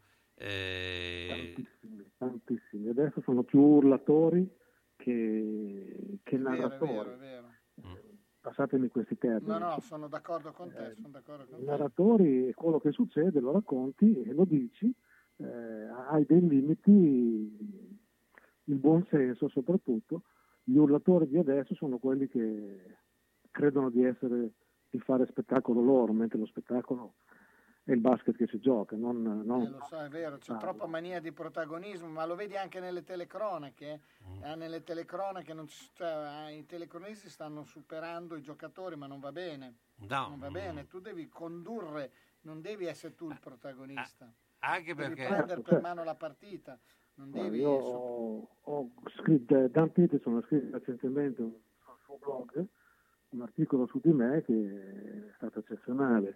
E quindi lo ringrazio, però ha colto nel segno, dice eh, che per ieri era stato raccontava la partita senza andare sopra le righe, senza diventare protagonista perché i protagonisti erano i giocatori. E in effetti, in effetti è così. Almeno io la, la vedo in questo senso, cioè ho l'ho sempre vista come quello che succede magari con un po' più di gioia quando segna la tua squadra, ma sicuramente non eh, da tenere la vocale per, per, per sei secondi come fa qualcuno adesso. Senti, ma eh, i sono giocatori, tu, nella tua esperienza, avvertono eh, questo, il, eh, il, eh, diciamo, lo speaker, eh, quello che dice, oppure riescono a giocare completamente fuori dal- da questi schemi? Non lo so, non lo so. Cioè, vabbè, sicuramente dà fastidio quando uno urla troppo. E questo non è. dà fastidio a tutti, eh, attenzione, non Certo. soltanto alla squadra di casa o agli ospiti. Poi dipende anche dal, eh, da, da quello che, dal, dal contorno, dal pubblico, dal- dalle ore del pubblico, dall'incitamento. Quindi secondo me si sente e non si sente. Però il pubblico lo sente, a me personalmente dà fastidio, poi dopo è una questione mia personale questa. eh. Sì, anche perché eh, in effetti eh, il, eh, lo speaker è invasivo spesso e volentieri, cioè se non, se non lo fa in maniera eh, corretta, eh, molte volte dà anche fastidio agli stessi tifosi della squadra, eh, perché... Esatto, esatto. No, ma infatti, ma poi lui poi il Perché, vero protagonista è la sì, partita, appunto, non è lo speaker, il vero protagonista è la partita. Ma lo speaker che ti dà delle informazioni è, secondo me, ha un, ha un è un valore aggiunto, ma se E deve... dà, perché sono le informazioni le, cose importanti, non eh, l'urlo che dà l'informazione. Mi Certo, spiego? certo, poi molti si mettono anche in mezzo e vogliono anche eh, sindacare, quindi di- diventa poi una cosa... O c'è chi racconta la partita, Sì. splendido passaggio, stupendo assist, bella stoppata. Esatto. Sì, Eh, non è una cosa che va referto quella. certo. Va a E- referto il canestro, va referto il fallo, va referto eh, i, i due punti, i tre punti, insomma, ma non, eh, non- non la stoppata o, o la- o l'aggettivo sulla stoppata o sul passaggio. Certo. Senti, allora stasera eh, grande partita, eh, quindi eh, mi raccomando, ritorno eh, di mi raccomando, Gigi, mi ragazzi, raccomando. non fate scherzi, eh? Oh, ci proviamo, eh, come sempre, come fanno tutti di solito. eh. Poi dopo eh, lo sport è bello, cioè questo, questo sport è bello perché ti può, eh, si può ribaltare la situazione da un momento all'altro, però c'è sempre, c'è sempre mh, agonismo, c'è sempre suspense, fai tiri, può andare dentro, può andare fuori, prende il ferro, fa due giri sopra e torna fuori, prende uno spigolo del canestro e va dentro. Succede anche questo. Gigi, ti ringraziamo, al sabato prossimo. Gigi A Terrieri, ciao, buona Ciao a giornata. tutti, ciao, ciao. Se la squadra del tuo cuore ha perso, consolati con le crescentine quadrelle di Mammarina. Se ha pareggiato o vinto, festeggia con i fritti, gli affettati formaggi da Mammarina. Aperto tutte le sere tranne il mercoledì. Aperti la domenica e festivi a mezzogiorno. Da Mammarina tre grandi schermi per seguire i campionati di A e di B di tutte le coppe e altri sport. Baita Mammarina, via Risorgimento 53, Riale di Zola Predosa. Et capeu carot! Bologna, Bologna, Bologna campione. Manini Abbigliamento, nella storia del vestire bene, sia per lui che per lei. Classico, elegante, da cerimonia. A San Lazzaro, in via Iussi 18. Manini Abbigliamento, la classe non è acqua e non si veste. Manini ti veste. E come? E bene. E dal 5 gennaio i saldi, anzi, i saldissimi.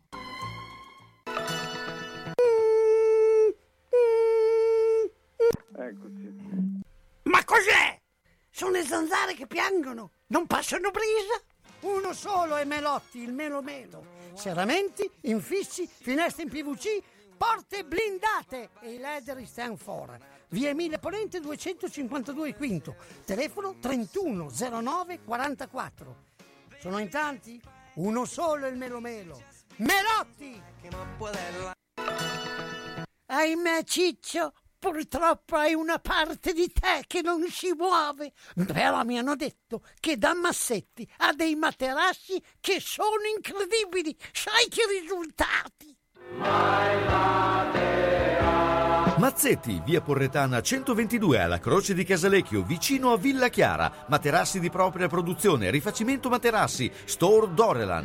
Mazzetti 051 619 2115. Reti materassi guanciali dal 1946 alla Croce di Casalecchio. Mazzetti, il riposo migliore. E in questo periodo sconti su tutto.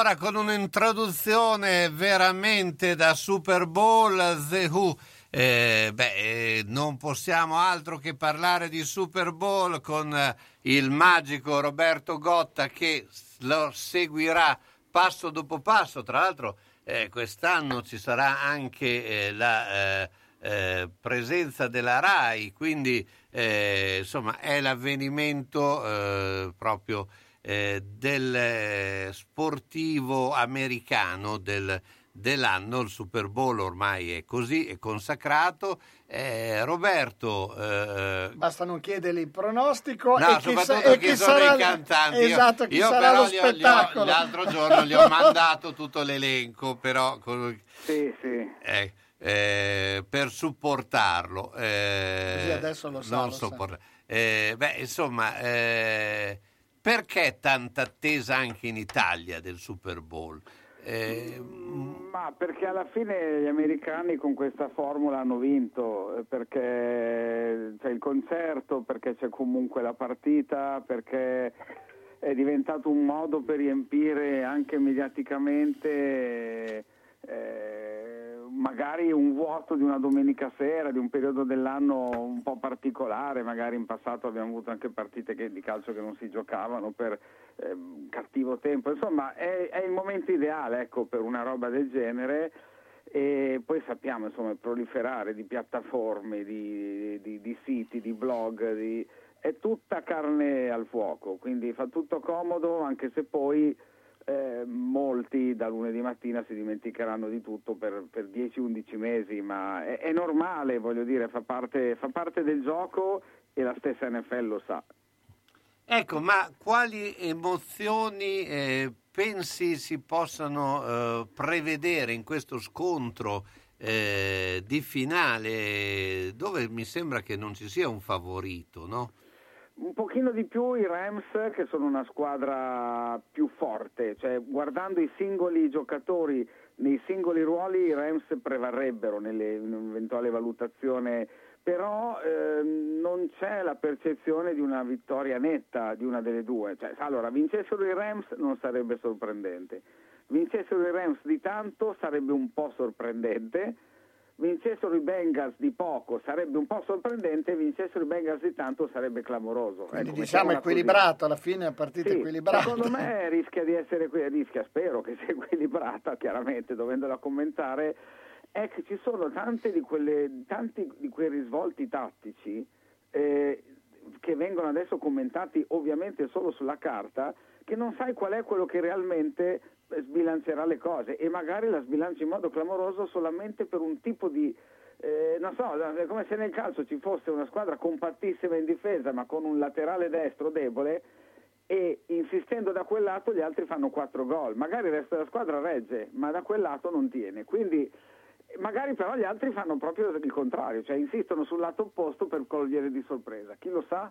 E quindi Senti, ma eh, insomma è eh, una telecronaca prevedibile sulle 4-5 ore, immagino. Mm, Sì, noi iniziamo a mezzanotte meno 5, chiaramente essendoci anche uno studio con ospiti, tra cui Borja Valero che è un grande È un- appassionato. appassionato, di è vero, infatti. Ah, ho vero, visto sì, che ormai sì. è appassionato di tutto, però. Sì, Borja sì, No, Valero. ma però Cioè, sul, sul- sul, eh, sul football americano ne sa, ne sa. Vero, ha iniziato presto, diciamo così. Ehm, ehm, finiremo sulle 4, 4 e mezzo. Ecco, diciamo che il lunghissimo intervallo serve per riparare, per riparare la voce. Eventualmente Eh, è deleterio sul piano della concentrazione concerto più intervallo però almeno ci riposiamo un attimo Cosa fanno Per- Ecco, ma, eh, ma come ci si prepara per fare? Perché un conto, io vedo quelle del ciclismo, vabbè, sono lunghissime, Eh, quattro ore, eccetera, però mm, c'è, insomma, sono eh, in orari più eh, normali. Invece, come ci si prepara per una eh, telecronaca notturna eh, così lunga? Allora, io oggi, eh, avendo per combinazione, se- essendo per combinazione a casa da solo, cosa che capita di rado, eh, farò in modo di stare sveglio più a lungo possibile, lavorando, quindi fino alle 3-4 di notte, in modo da crearmi già un mini fuso orario eh, adatto per domani. Poi domani un po' nel pomeriggio di riposo oppure verso l'ora di cena, eh, tipo un'ora, un'ora e mezzo e in genere la ricetta funziona, eh, in genere spero funzioni anche domani, per cui... eh, poi però purtroppo chiaramente lunedì sia completamente nel pallone, ecco. Sa, com'è, eh, insomma, è, è un impegno, cioè anche il eh, telecronista insomma, deve eh, assoggettarsi a regimi eh, di vita molto particolari. Sì, è una ma tra l'altro ci vuole la preparazione prima eh, con tutte le statistiche, ma non fogli stampati, cioè te le guardi, te le leggi. Io trascrivo tutto a mano perché contestualmente cerco di memorizzare piuttosto che stampare eh, da, da computer, diciamo, o scrivere a computer. In più, eh, chiaramente c'è durante la partita, io non è che parli tantissimo perché sono la seconda voce, quindi quello che descrive le azioni parla ogni volta. Io eh, in certe azioni non parlo perché la- l'azione finisce immediatamente dopo la squadra che ha magari fretta di recuperare ricomincia e quindi in quei casi io non parlo. Quindi diciamo che è meno, meno estenuante per me. Alcuni anni fa ho fatto la telecronaca della più lunga partita di playoff nella storia del baseball, iniziata alle 2.09 di notte e finita alle 9.29 del mattino. E, e sei andato di lungo tutta? Beh, eh, sì, sì, ma la cosa bella è questa, che dopo tre inning ho commesso il grave errore di dire sembra una partita veloce, che non l'avessi mai detto. Ma quanti indi- inning hanno fatto? Eh, di- mi sembra 18. Miseria. Quindi due partite praticamente. Mi sembra, eh, 17-18. La cosa buffa è questa, verso le 6 io ho detto vabbè, rientro, vado a fare direttamente colazione in hotel. Verso le 9 ho detto ancora un po' e chiude la colazione all'hotel, quindi... diventava un problema. Intanto io t- eh, vedo eh, Fabrizio che ogni tanto fa dei gesti, eh, perché lui segue la partita, io no, perché non... eh, eh, che gesto per quello? No, vabbè, ha avuto una- un'opportunità Dykes che Ah. Ha avuto, era praticamente eh, sulla mh, fascia sinistra da solo, poteva metterla al centro dove c'era Arnautovic praticamente a porta vuota, Mm. ha voluto colpire al volo, ha tirato, svirgolato, ha tirato alle Chance stelle. per Dice, tiro Sì, di sinistro una- imprecisa da posizione defilata. Comunque sì, Poi non ok, so se noi, la noi posizione defilata. Noi stiamo facendo ben poco, poi, poi è stato il rigore diciamo generoso che ci ha tagliato le gambe, chi lo sa, però stiamo facendo molto poco, in mezzo al campo Mm. siamo ancora eh, molto indietro. Senti, ti volevo chiedere invece, Roberto, qual è il giocatore che eh, può essere chiave di questo scontro? Secondo te, ovviamente. Ma allora, il quarterback di Los Angeles, ehm, Matthew Stafford, che ha giocato 12 anni a Detroit, eh, perdendo le uniche tre partite, tre mi sembra, partite di playoff disputate, è stato preso quest'anno apposta perché è esperto, eh, eh, navigato, ancora in piena forma fisica ed era, ed era quello che doveva far fare il salto di qualità a una squadra che con un altro quarterback e un organico molto simile era arrivato al Super Bowl tre anni fa, perdendolo malino, peraltro 13 a 3, quindi praticamente non avevano segnato. Eh, leggevo prima un esperto americano, uno di quelli che, che campano proprio studiando le partite, mentre chiaramente noi non è che ci campiamo, eh, siamo, eh, facciamo part time queste cose, e diceva ehm, potrebbe esserci un duello tra il bravo Matthew Stafford e il Matthew Stafford scalzo, cioè lo stesso giocatore che in alcune partite ha dei momenti inspiegabili di eh, deficit eh, anche proprio nella gestione dei lanci. E quest'anno per la quarta volta o la terza, adesso devo controllare bene ecco il motivo per cui bisogna studiare, questo Stafford è stato il numero uno della NFL per lanci finiti nelle mani dei difensori che sulla stessa azione hanno direttamente segnato.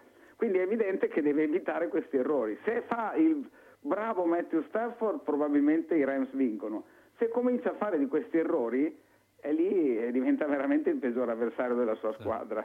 Allora, eh, Roberto, beh, diamo l'appuntamento a chi vuole eh, seguire il eh, È un Super evento, Bowl. è un evento, Sì, un no, ma evento. per sentire la voce di Roberto, perché ovviamente Certo. ce lo fanno. eh, eh, quando iniziate e su che canale? Eh beh, da zona 23-55, quindi magari se c'è un post partita corposo di Atalanta-Juventus che è interessato può anche andare di lungo, ecco. Certo. Sì, sì, beh, si fa la lunga, si fa la lunga. eh. Roberto, grazie, buona serata, Grazie domani. Ciao. Ciao, ciao, Ciao, ciao. Roberto Go. Pieno rispetto dell'ambiente è la filosofia di Ara Rino. Ci occupiamo della compravendita di rottami ferrosi e metallici e siamo autorizzati al recupero di rifiuti in ferro, acciaio e ghisa, di metalli non ferrosi e loro leghe e al trasporto e stoccaggio di rifiuti non pericolosi. Siamo iscritti all'Albo Nazionale Gestori Ambientali. Ara Rino è a Castelmaggiore in via Magnani 5D, telefono 051 50 51 46. Centro assistenza autorizzata Singer, via Ettore Bidone 11C, zona Andrea Costa, telefono 43 50 33. Volete riparare la vostra macchina per cucire Singer o qualsiasi altra marca? Centro assistenza Singer, via Ettore Bidone 11C, zona Andrea Costa, 43 50 33. Dal lunedì al venerdì, centro assistenza Singer, via Trebidone 11C. L'unico autorizzato Singer. Non fidarti delle imitazioni. Vai in via Ettore Bidone. Lì Vedere e sentire bene, effetti della nostra vita che vanno salvaguardati. Quando serve aiuto, Ottica Bolognina, dove trovi l'aiuto di un occhiale adeguato alla necessità, da sole, da vista o lente a contatto, e quando serve l'apparecchio acustico per risolvere la difficoltà dell'udito. Professionalità, accuratezza del servizio e cortesia che permettono di vedere e sentire bene. Questa è Ottica Bolognina, via Matteotti 37D a Bologna, in corrispondenza della fermata dell'autobus 27 11 21 35, nel tratto percorribile in auto. Telefono 051 631 31 18. La soluzione ideale per vedere correttamente e udire nel modo giusto le parole che compongono la tua vita. Ottica Bolognina. Sono stato in garage, pieno, sono stato in cantina, tutto pieno, non ci si muove più, perché tutte le volte che o cambiamo i mobili, ah, cosa dici te? Può sempre essere utile un domani. A forza di dire così, non si gira più né in cantina né in garage. Sai che ho saputo da una mia amica che a Crespellano c'è Mercatopoli, lì portiamo un po' di mobilio, quello che abbiamo lì che non si gira più e loro ci danno i soldini. Hai capito? Lì raccolgono tutta la roba vecchia e usata. Bene, rimani anche te lì?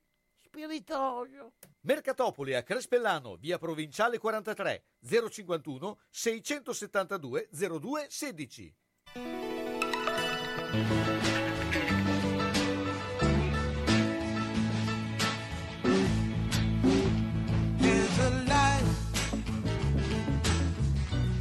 certain kind of life,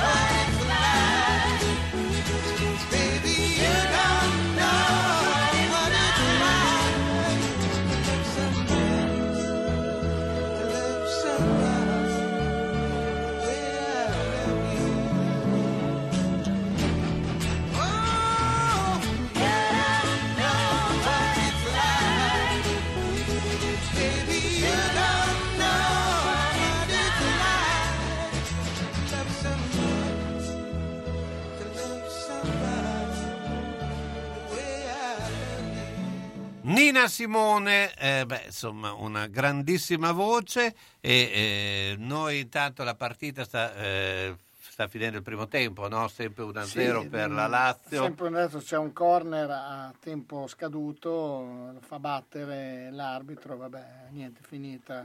si, Prima- va, si va agli spogliatoi. Allora, eh, da dire, cioè Bologna avrà fatto tre falli in tutta la partita, due li sono costati ammonizioni a Svanberg e Medel che eh, diffidati Che- andranno in squalifica. Contro con due lo falli, Spezia. cioè, allora, anche quelle ste ammonizioni molto molto eccessive, poi i falli ci sono stati, poteva ammonire, secondo me poteva ammonire uno dei due, non tutte e due, cioè mi sembra un, un arbitraggio molto, molto così, Eh insomma, beh, non- l'arbitro è Piccinini. Ma, eh, molto scarso, ecco, eh, diciamo scarso, Piccinini. senza andare a guardare. Mentre noi andiamo al Judo Club Castenaso dove c'è il maestro Franco Trazzi. Eh, tanto ciao Franco, buona giornata. Ciao Carlo, buona giornata. Ciao, ciao, ciao, ciao, Buona ciao. giornata, ciao. Franco, allora raccontaci un po' quello che sta succedendo, eh, eh, non solo nel mondo de- del judo castenaso che è più che mai attivo, ma anche su tutto quello che sta succedendo nel mondo del judo, eh, come eh, ci si prepara insomma, a questa stagione che eh, ancora non è eh, partita al, al 100% come del resto un po' tutte le, part- tutte le manifestazioni.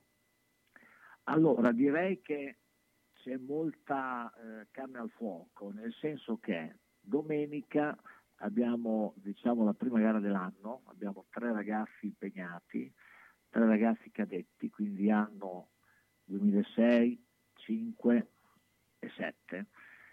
Quindi già è la prima gara, Castelmaggiore, al centro federale, quindi è già diciamo, la luce, si comincia a vedere la luce.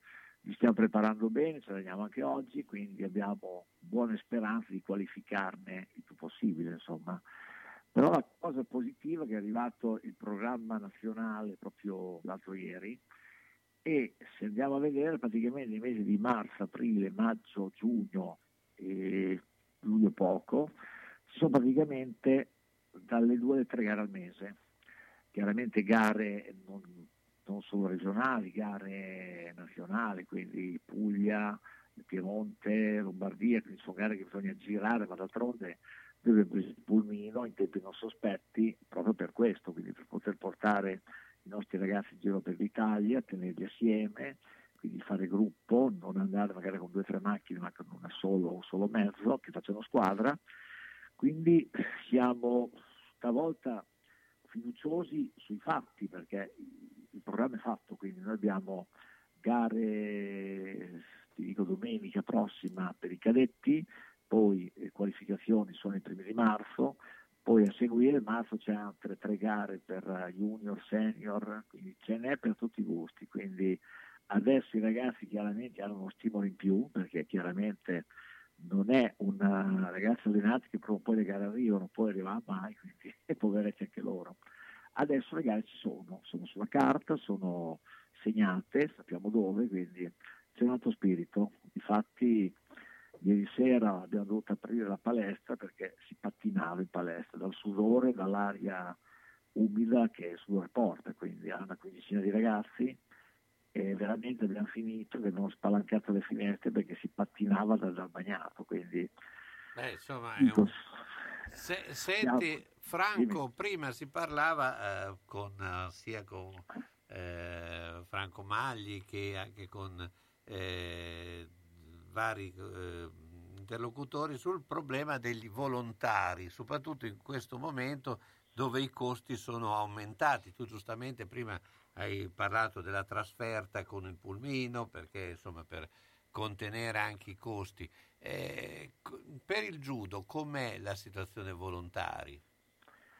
Allora, è chiaro che chi fa judo, chi fa l'allenatore, perché chiaramente st- stiamo parlando prima di ragazzi che pagano il loro mensile, pagano una quota di iscrizione annuale, pagano il corso mensile, abbiamo chiaramente dei tecnici qualificati che lavorano, qualcuno in pensione, quindi è chiaro che tutti lo fanno per passione, hanno rimborso spese, ma di spese vive praticamente, quindi non è uno stipendio assolutamente, ed è chiaro che questi li possiamo chiamare volontari, quindi noi tutto sommato nel nostro ambiente chi c'è, chi dà una mano, chi fa qualcosa, chi insegna, chi aiuta, è già un volontario. Poi è chiaro che la parola volontario è una cosa sempre più in, eh, in via di estinzione. Estinzione, estinzione. Perfetto, perché volontario, lo faccio se ne ho voglia, impone chiaramente che non ho compensi, però sempre più il volontario deve essere formato, deve essere bravo, non è quello che passava e veniva, dai, anch'io un'oretta a darti la mano, adesso non è più ammesso, perché tu qualsiasi cosa tu faccia sei responsabile di quello che fai.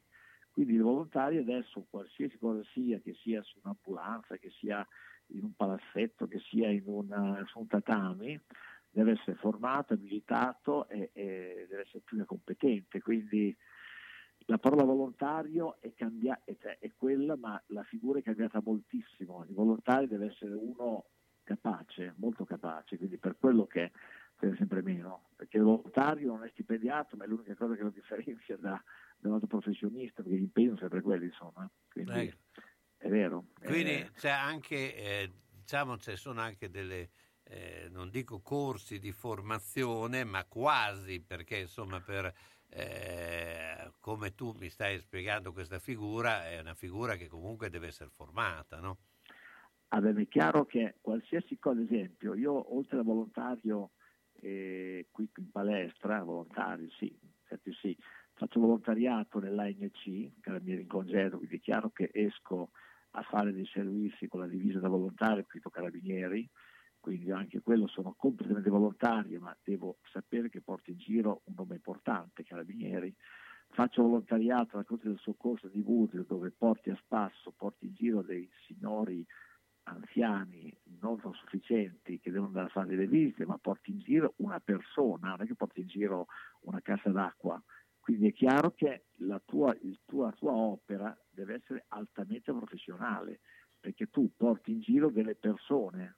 Quindi è chiaro che sei formato, ho fatto il corso 30 ore, eh, conosco il BLSD, eh, cioè, quindi adesso qualsiasi cosa fai, la figura volontaria è normata dalle leggi e si impone che sappia quello che fa, quindi nel nostro interno il volontario che fa un corso di ragazzi deve essere insegnante, formato, eh, diploma federale, eh, corso di aggiornamento annuale perché insegna a dei bambini, ragazzi, adulti. Quindi la figura volontaria è cambiata tantissimo. Diciamo che è un professionista non pagato in genere. chiamiamolo È così. vero, è vero, sì, è vero.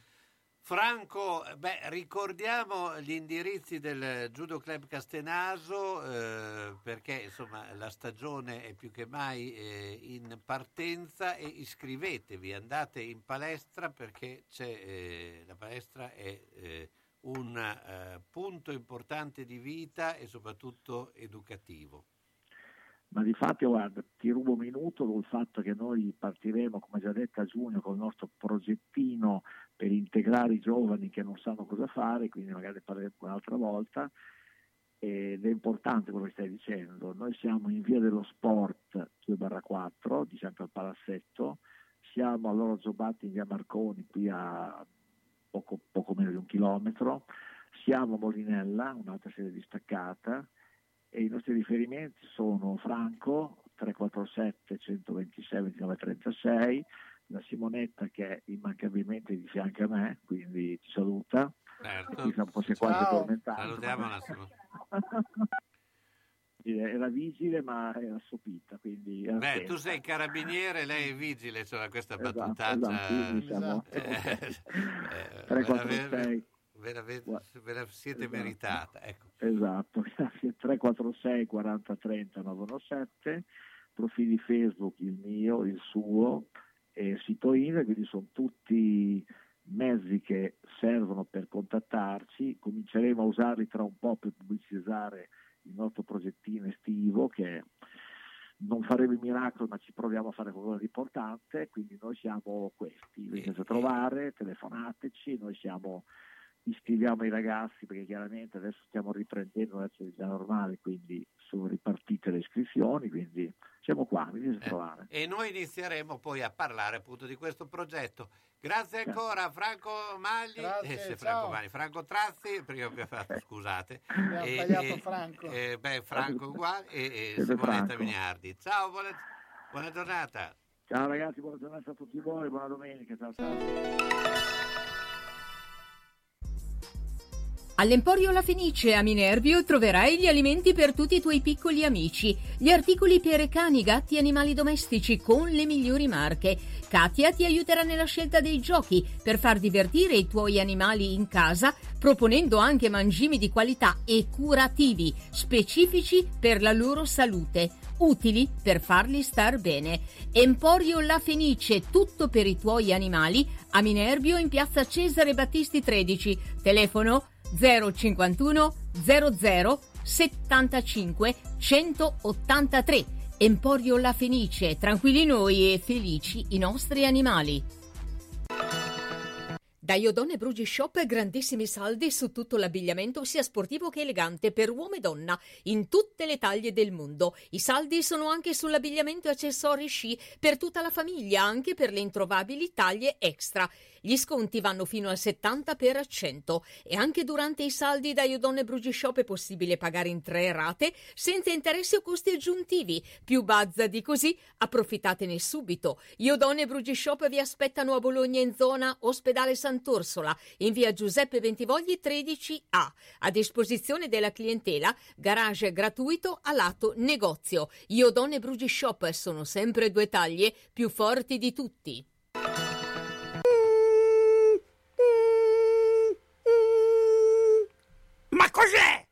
Sono le zanzare che piangono, non passano brisa. Uno solo è Melotti, il Melo Melo. Serramenti, infissi, finestre in PVC, porte blindate e i leder stand for. Via Emile Ponente 252 Quinto, telefono 3109 44. Sono in tanti? Uno solo è il Melo Melo. Melotti! Scegliere un lampadario per la propria casa o il proprio luogo di lavoro non è facile. Meglio farsi consigliare da Bohemia Crystal, dove trovi lampadari su misura e tutti gli stili esistenti. Possibilità di restauro dei vecchi lampadari o sostituzione del sistema di illuminazione. Eccetto domenica e lunedì mattina, Bohemia Crystal consiglia di prendere un appuntamento per visitare il negozio di via Primo Maggio 12 a quarto inferiore 051 76 70 57 oppure 329 097 55 66. A grande richiesta direttamente dalla Fornace, lampadari di Murano in esclusiva.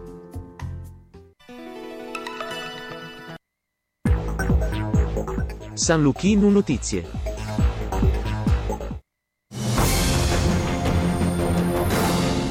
Buon pomeriggio dalla redazione. Apriamo con la crisi in Ucraina. Si invitano i connazionali a lasciare temporaneamente l'Ucraina con i mezzi commerciali disponibili, lo segnala l'unità di crisi della Farnesina. Nel corso della riunione di coordinamento sulla situazione è stato inoltre deciso di far rientrare il personale non essenziale della nostra sede diplomatica a Kiev, che resterà in ogni caso pienamente operativa. Intanto in una telefonata tra il ministro degli esteri russo Sergei Lavrov e il segretario di Stato americano Anthony Blinken, Mosca ha accusato gli Stati Uniti e l'Unione Europea di aver ignorato le richieste della Russia sulla sicurezza.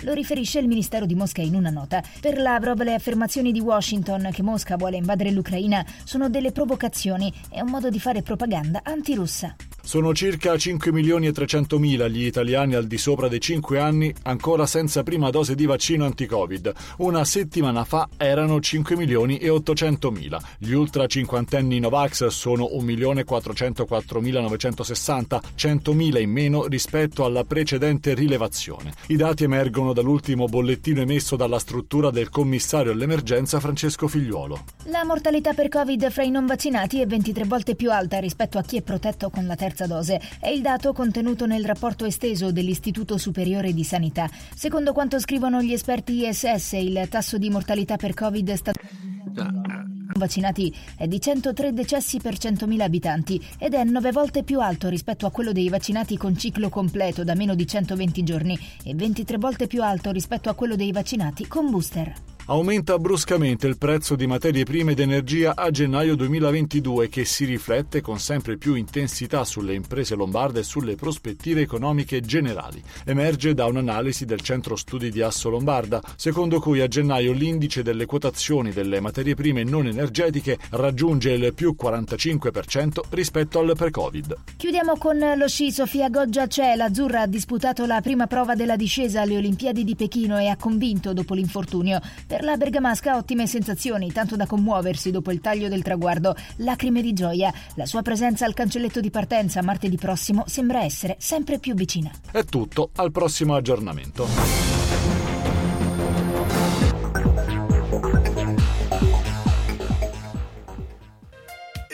Ben guarda la mia casa. Devo rifare tutto, l'impianto elettrico, quello idraulico. Devo aggiustare i muri e imbiancarli. E non posso farlo da solo. Devo rivolgermi a un'azienda seria e onesta. Ma perché ti preoccupi? C'è Ciaccio Casa. Pensano a tutto loro, dalle pratiche amministrative alla gestione del cantiere, risolvendo tutti i problemi del tuo appartamento, del tuo ufficio, del luogo dove necessita la loro attività. Con Ciaccio non ci sono problemi. E se ci sono te li risolve. Ciaccio Casa, telefono 051 615 1301. Ma perché non ci ho pensato prima? Sono le 16 e 5 minuti. Eccoci qui, allora, allora eh, Fabrizio sta iniziando il secondo tempo. No, è iniziato Eh. con due novità in campo Casius come ti avevo previsto perché Dykes l'ho visto veramente imballato e Barrow e sono appunto usciti, usciti Dykes e direi Svanberg anche se non lo hanno fatto vedere però attenzione c'è una proiezione subito di Casius VAR mamma mia mamma mia Cioè, ci hai fatto vedere un colpo anche Mamma mia, mamma mia, una, una proiezione di Casius che ha messo un pallone al centro da un metro praticamente Arnautovic ha tirato sul portiere. Mamma mia, di tacco! Arnautovic di tacco, mamma mia, che l'unica, la prima vera occasione della partita. Ecco, beh, allora, eh, noi intanto ricordiamo che in Serie B l- la Spal ha perso 4-0, eh, ma noi abbiamo già Pietro Maresca che non so se eh, l'urlo di, eh, la- di Fabrizio l'abbia ancora scosso. eh, No, no, ero ansioso di, di sapere come sarebbe finita l'azione.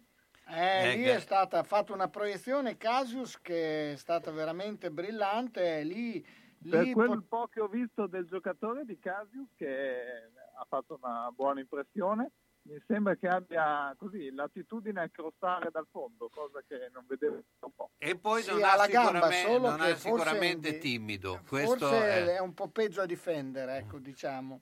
La gamba ce l'ha. però non è timido e questo è importante soprattutto eh, quando sei molto giovane e inizi a fare eh, entrare dentro un gruppo eh, di, di Serie A insomma quindi eh, è sicuramente una premessa buona ma eh, Pietro eh, però volevo chiederti anche dal eh, quello che succede nel eh, femminile che tra l'altro c'è stata una vittoria in settimana no? Sì, sì, sì, è stata una bella vittoria a Campobasso in trasferta delle ragazze della Virtus, una vittoria convincente, maturata dal terzo quarto in avanti.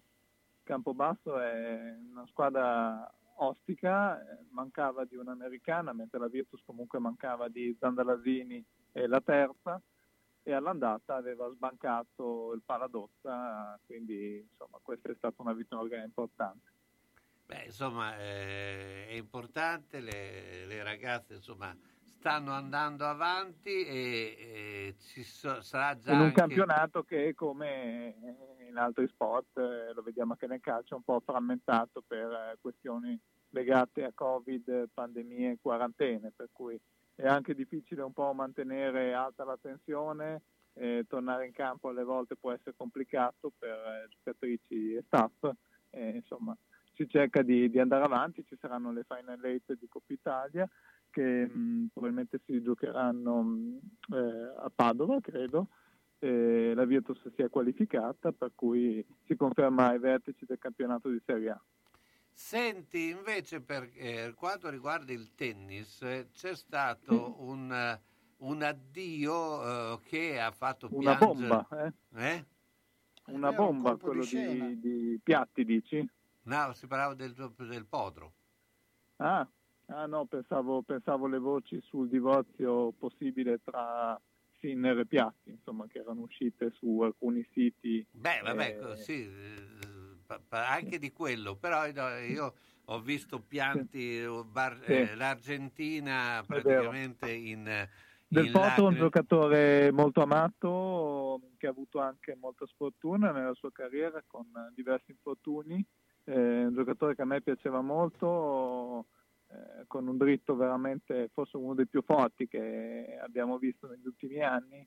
Eh, tra l'altro ho visto anche un bel video che non ricordavo dove palleggiava con Maradona che era molto bello dal punto di vista così emozionale.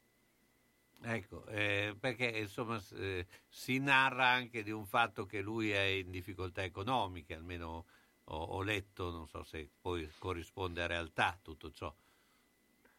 No, questo non lo sapevo, mi dispiacerebbe appunto perché così come giocatore mi piaceva molto, come dicevo prima, e insomma spero che possa trovare una seconda carriera anche dopo il ritiro. Ecco, penso che comunque Allora, beh, a questo punto chance. dici un po' di Piatti e Sinner.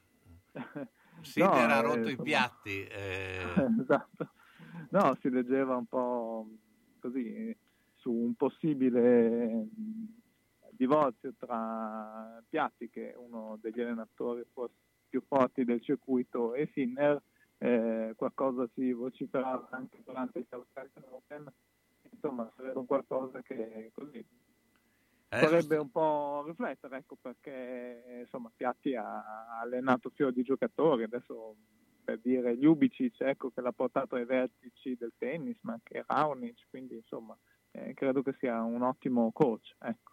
Certo, beh, probabilmente anche lo spettacolo ha bisogno di fare, avere nomi più altisonanti o perlomeno non altisonanti come qualità, ma come eh, richiamo. Non so quanto corrisponda al vero, però durante gli Australian Open si era anche accostato il nome di John McEnroe a Sinner, quello È vero, è vero, Sì, sì, sì. sì. molto Cioè, quello che poi intendevo io, ecco. sì, per uno che Sinner eh, sappiamo essere un po' in difficoltà sotto rete nella volée, quindi eh, il fatto che John McEnroe, mh, uno specialista del seven volley eh, con quel mancino che insomma abbiamo tanto ammirato, poteva magari dargli quell'aiuto in più a migliorarsi da quel punto di vista. Certo, poi gli sarà dispiaciuto il fatto che eh, sia andata a Sanremo Berrettini, che tra l'altro Berrettini, il padre di Berrettini era un collega di Fabrizio. Non so Ah, se ecco, tu l'avevi mai... co- eh, Non conosciuto. sapevo di questa No, no, carambata. no, no, Eh? no, non ho avuto, sapevo, ma non ho mai avuto modo di... Sì, perché anche lui è cresciuto nei villaggi Beh, turistici. ma, ma sai, il tennis, ne- soprattutto negli anni Ottanta, nei villaggi, era uno sport principe, eh, perché era comunque uno sport che eh, Sì, sì. aveva un grandissimo... Adesso un po' soppiantato dal paddle e da altre cose, però non...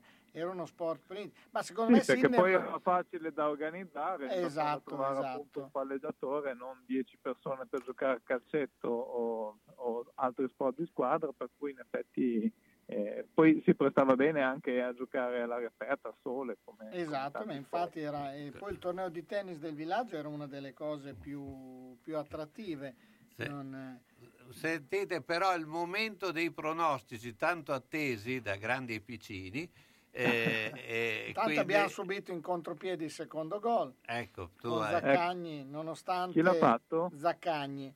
Zaccagni sta iniziando a Nonostante eravamo, eravamo messi Come facciamo a prendere gol in contropiede? Mannaggia, vabbè, ok. Con Zaccagni. eh, Beh, eh, Zaccagni. eh, rettifico è uscito comunque Soriano, non eh, Svanberg.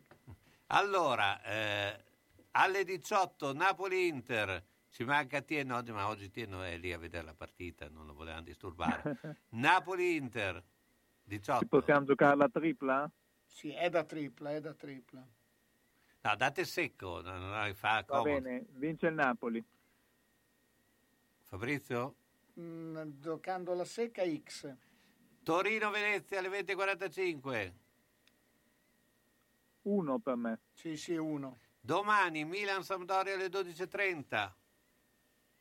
Uno. Sì. Empoli-Cagliari alle 15. Uno. X. Uno. Genoa-Salernitana, sempre alle 15. Uno se non vinci il Genoa. Anche la Salernitana però può fare il Sì, stesso. però nel Genoa, ragazzi, rischi. eh. Vero? Per me X eh, perché la campagna acquisti della Salernitana un po' forse potrà dare qualcosa. Verona Udinese alle 15. 1. X. Sassuolo Roma alle 18.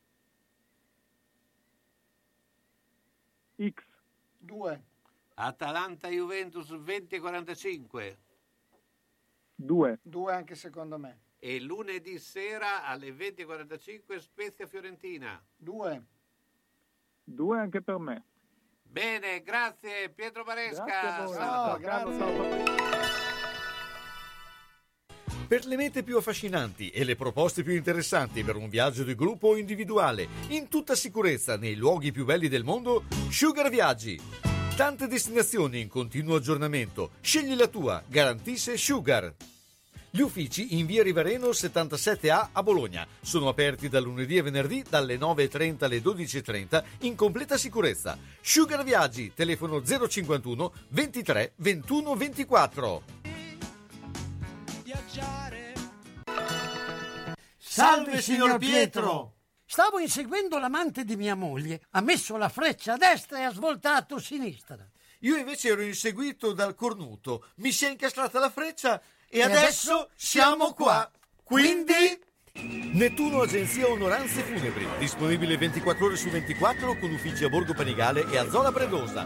Azienda convenzionata per servizi di cremazione e cerimonie funebri. Per informazioni e preventivi Nettuno Agenzia Onoranze Funebri 051 400 131. Quando necessita relax in un ambiente che ti porti a stare meglio, a staccare la spina dalla quotidianità, serve un qualcosa che ti arredi la stanza dove soggiorni. Si possa creare. Hai mai pensato ad una lampada di stile antico o moderno, magari personalizzato? Fai un salto da Scanabissi Paralumi a Rastignano, via Andrea Costa 45D, dove potrai scegliere l'articolo che permette di creare una luce calda e rilassante, utile a scaricare la tensione della giornata vissuta. Scanabissi Paralumi a Rastignano, via Andrea Costa 45D, sulla Nazionale Toscana. Telefono 051 626 0051. Luce calda per sereni momenti di vita.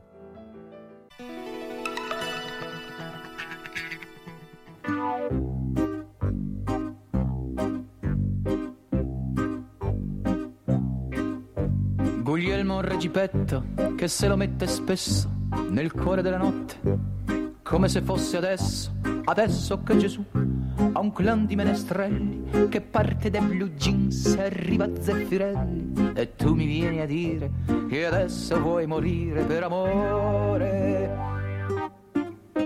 Ho un nano nel cervello, un ictus cerebrale, bagni di candeggina, voglio sentirmi uguale, uguale un gatto rosa. Per essere sporcato e raccontare a tutti che sono immacolato. E tu mi vieni a dire che adesso vuoi morire per amore.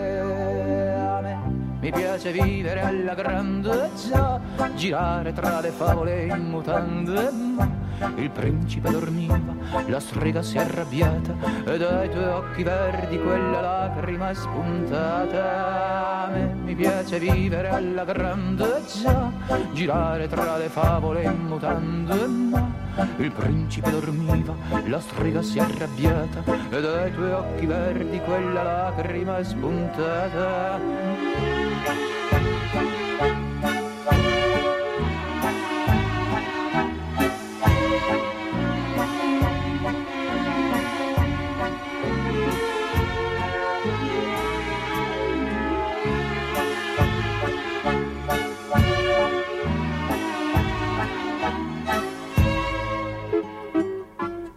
Padre di mia moglie mi aveva sempre detto Portala dove vuoi, ma non portarla a letto.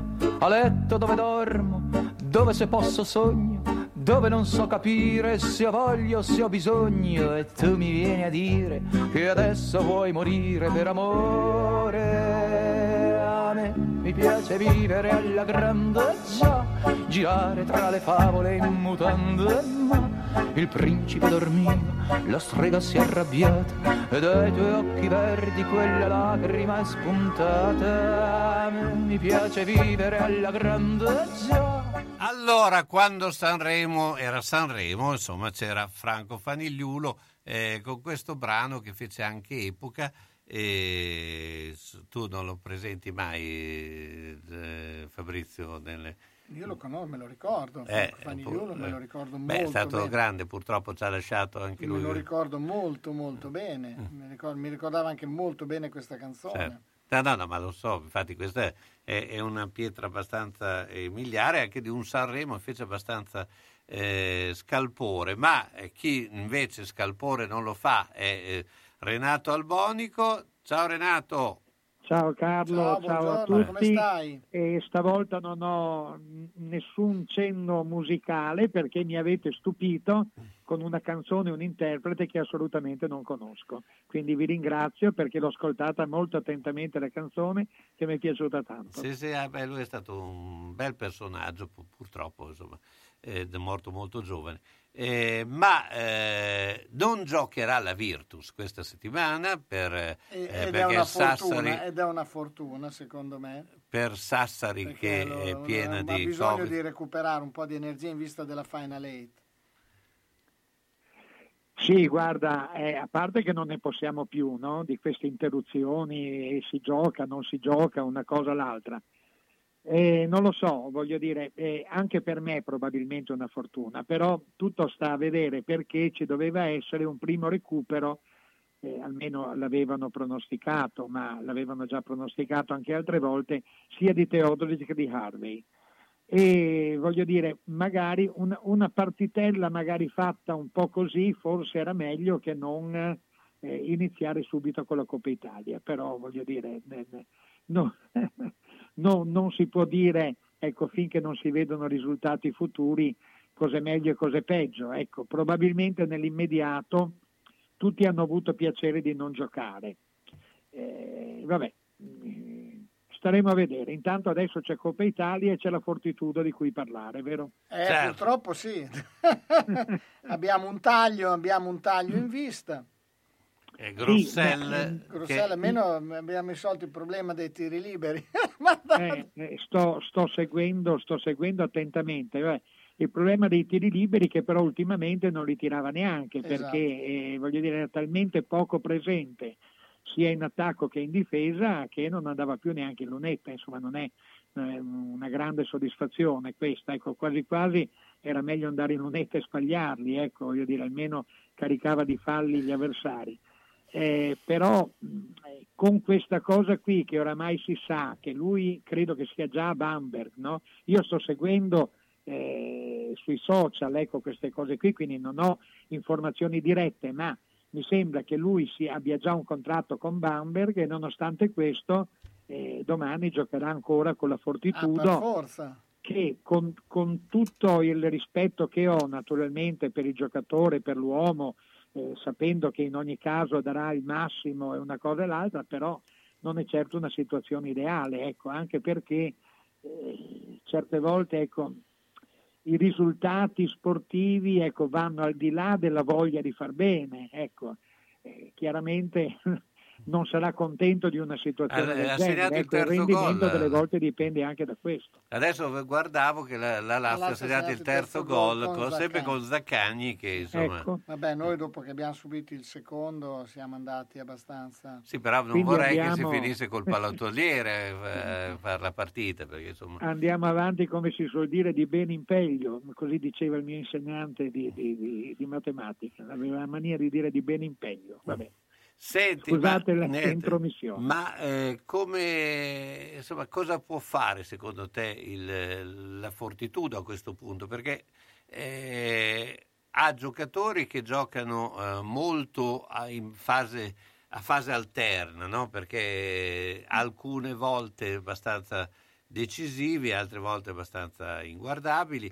Eh, da cosa può dipendere? Perché, mm, Sai, la squadra è talmente cambiata nell'arco dei mesi no, che non ci sono gerarchie. Adesso io magari sarò anche retrivo con queste eh, cose, ma eh, parlo sempre di quando giocavo io, ma quando giocavo io eh, si non si chiamava palla al cesto, si chiamava pallacanestro e probabilmente era, era una cosa totalmente differente. Però ecco, alla mia epoca il fatto di avere delle gerarchie eh, dava solidità alla squadra sia per quelli che giocavano molto, che per quelli che giocavano meno, che per quelli che giocavano poco. Adesso con squadre che cambiano in continuazione, col mercato aperto, uno che scappa, prendi l'altro, sostituisci quello, l'infortunio di quell'altro. Cioè, voglio dire, crea una situazione che è, è un po' di disagio per tutti se non ci sono delle gerarchie precise, indipendentemente dal quintetto base. Una volta quando giocavo io la gerarchia era semplice perché era il quintetto base, poi c'era un sesto uomo che valeva diciamo quasi quanto i primi cinque il settimo e l'ottavo che erano di rincalzo e giocavano solamente quando eh, i primi cinque o sei erano carichi di falli, il nono e il decimo che di solito non entravano in campo. Adesso voglio dire, il quintetto base non esiste più, no? Eh, vero, la- gioca- generalmente la, la partita è programmata dall'allenatore e, e spesso non cambia, almeno mi sembra di capire delle volte che eh, non è attento alle variazioni che possono succedere in partita, ma eh, voglio dire, è un, è un programma come un orario dei treni, insomma, delle volte. Comunque, per, per arrivare al discorso che mi avevate fatto, ecco, per me la mancanza di gerarchie da, da eh, questo altalenarsi di cose. Ecco. Poi chiaramente il problema è visibile a tutti, ecco, il problema è il problema dei lunghi, ecco, soprattutto, è sempre stato un problema dei lunghi e poi avere un'opportunità di avere Procida che è valutato come miglior giovane una cosa e l'altra e farlo giocare un po' diciamo a sprazzi, eh, non lo so, anche, anche, anche quello non lo so, mi- pensavo che Procida avesse un impatto eh, superiore, diciamo, ecco, Ma io anche, credo anche che quando una squadra la costruisci male, Sì. dopo rimedi sempre con un allenatore, Sì. poi ce n'è un altro, eccetera, non è Un mai allenatore, facile. Sì, e poi c'è un playmaker, e poi ce n'è Sì, un altro. cioè, quando parti male, quando Eh, eh. parti male è difficile recuperare. Sì, sì, sì, Poi, sì, come dici tu, cioè, giocando in 10-12, cioè, è ancora più complicato, hai capito? Eh, Cioè, certo. Perché una volta magari cambiavi uno o due, avevi già risolto, adesso invece devi cambiare proprio tutto. E- la- la- la- e quindi è una situazione complicata e soprattutto non vedo chi possa essere la seconda squadra che possa retrocedere al nostro posto. Ecco, questa è una- un'altra cosa. Ma che sai, la, la faccenda diventa talmente complicata e il numero di squadre che sono nel giro di quattro punti è altissimo, eh, quindi voglio dire, eh, non facciamoci la testa prima, prima di aver preso un colpo, un colpo duro, ecco, voglio dire, sai, eh, è chiaro che eh, diventa importantissimo domani vincere in casa contro Brindisi, ecco, perché Sì. mi pare che poi eh, aspettino sette partite in trasferta, almeno quello che ho sentito dire, e solamente quattro in casa, una di queste è il derby, ecco. Quindi anche se eh, eh, si può anche considerare che le altre squadre che sono coinvolte, anche loro non dovrebbero vincere un granché, eh, però qualche partita bisogna vincerla, ecco. e, questa, e questa di Brindisi è fondamentale, è fondamentale perché veramente, cioè, se, se non dovesse arrivare una vittoria, ecco, scusate, eh, oggi ho fatto un giro di parole per, non, per non dirne un'altra, che vabbè, ha poco senso. Però, però ecco, eh, l'idea poi di tutti, no? giocatori, allenatori, staff e pubblico, è assolutamente quella che bisogna cercare la salvezza da, da- da- da lunedì fino alla fine della- Certo. eh, del campionato. Ecco, invece bisognerebbe pensare anche ad altro. Renato, io ti ringrazio, Renato Albonico. A Grazie sabato a tutti voi Grazie, per chiamarmi. Ciao, ciao, ciao. In questo mondo pieno di burocrazia è bene rivolgersi a chi ne sa. Presso lo studio dell'avvocato Mario D'Arezzo è possibile far gestire tutte le pratiche di testamenti, successioni, conflitti tra eredi, visure e calcoli imposte, liquidazione di eredità giacenti. Nel momento di difficoltà per questi importanti servizi, trovi chi ti aiuta. Presso lo studio dell'avvocato Mario D'Arezzo, Viale Silvani 1 a Bologna, telefono 051 55 56 49. Manini Abbigliamento, nella storia del vestire bene, sia per lui che per lei. Classico, elegante, da cerimonia. A San Lazzaro, in via Iussi 18. Manini Abbigliamento, la classe non è acqua e non si veste. Manini ti veste. E come? E bene. E dal 5 gennaio I saldi, anzi, i saldissimi! Casa funeraria Parini, in Val Samoggia, la prima su Bologna e provincia. Un luogo dove dare tranquillità e riservatezza alle famiglie colpite da lutto, con camere ardenti singole aperte tutti i giorni dalle 7 alle 19, anche in autogestione nei festivi e serali, con ingresso personalizzato tramite badge. L'agenzia Funebre Parini è attiva H24 e, gestendo tutte le operazioni in loco necessarie per lo svolgimento del servizio, ottimizza i costi, riuscendo quindi a garantire la completa gratuità della permanenza in struttura, sia per gli utenti di Valsamoggia che di Bologna e provincia. Casa Funeraria Parini, in Valsamoggia, 335 818 7348 366 533 il conforto e la tranquillità di sentirsi a casa propria per porgere l'ultimo saluto al proprio caro insieme a congiunti e amici in completa riservatezza. Bruna? E questo chi è? Non ci vedo bene, devo stare attenta dove metto i piedi. Ah, ma adesso rimedio, eh. Vado da Mondovisione. Mi hanno detto che ci sono delle offerte fantastiche. Occhiale progressivo con lenti e montatura a soli 150 euro. Occhiale completo con lenti antiriflesso a soli 100 euro. Si può anche guardare il sito www.otticamondovisionebo.it. Mondovisione a Bologna in via Ferrarese 20C. Telefono 051 631 37 37. Professionisti esperti per vedere bene spendendo il giusto. Ciao Bruna! Eh, ma adesso ti vedo, eh, sono stata da Mondovisione. Ciao Mauro!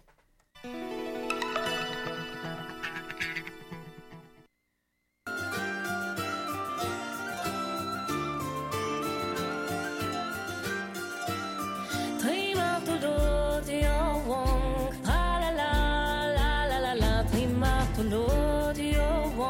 of all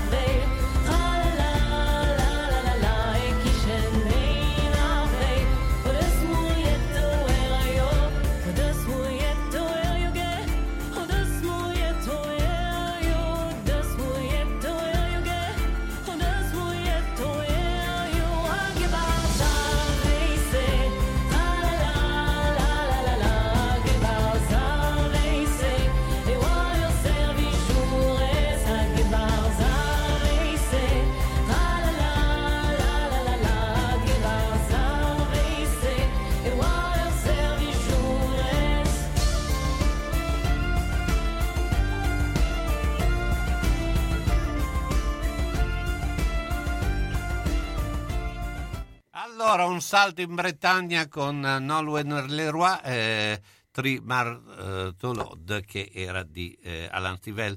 Eh, ma noi adesso andiamo a parlare di corse, corse podistiche con eh, Claudio Bernagozzi. Eh, intanto il risultato è sempre 3-0 per la Lazio. eh, quindi Sì, insomma, beh, sai, la partita, come dicevamo prima fuori onda, si è messa nel modo migliore per la Lazio, dopo 5 minuti un rigore molto generoso e dopo la Lazio che è una squadra che è forte in contropiede, vedi, vedi di, la partita di Firenze, le abbiamo prestato il fianco, poi forse il Bologna poteva aspettare un attimo ad offendere la Lazio, doveva continuare probabilmente così nel secondo tempo per un po', poi giocarsela nel finale questa carta. Comunque è andata così e niente. Intanto è ritornato a correre Jacobs eh, per la gioia di Di- Claudio. di Claudio che... eh, ah, eh, Claudio, Ciao, ci sei? Sì, sì, sono qui, sono qui, ho sentito. Ecco, ho rac- sentito. raccontaci un po' questa ripresa della eh, atletica a livello internazionale, eh, beh, ovviamente eh, il periodo di indoor, eh, ma i, i risultati di indoor eh, si riflettono, si rispecchiano poi eh, nell'open, nella- nella- all'aperto? No, però sono due mondi diversi, ancora diversi. Beh, è chiaro che poi gli attori spesso sono gli stessi, ecco, questo è fuori discussione. Però eh, a me ha fatto ovviamente molto piacere i risultati di Jacobs in queste due uscite e, la prossima addirittura eh, prova ad andare sotto i 6,50, quindi parliamo già di, di cose di altissimo livello.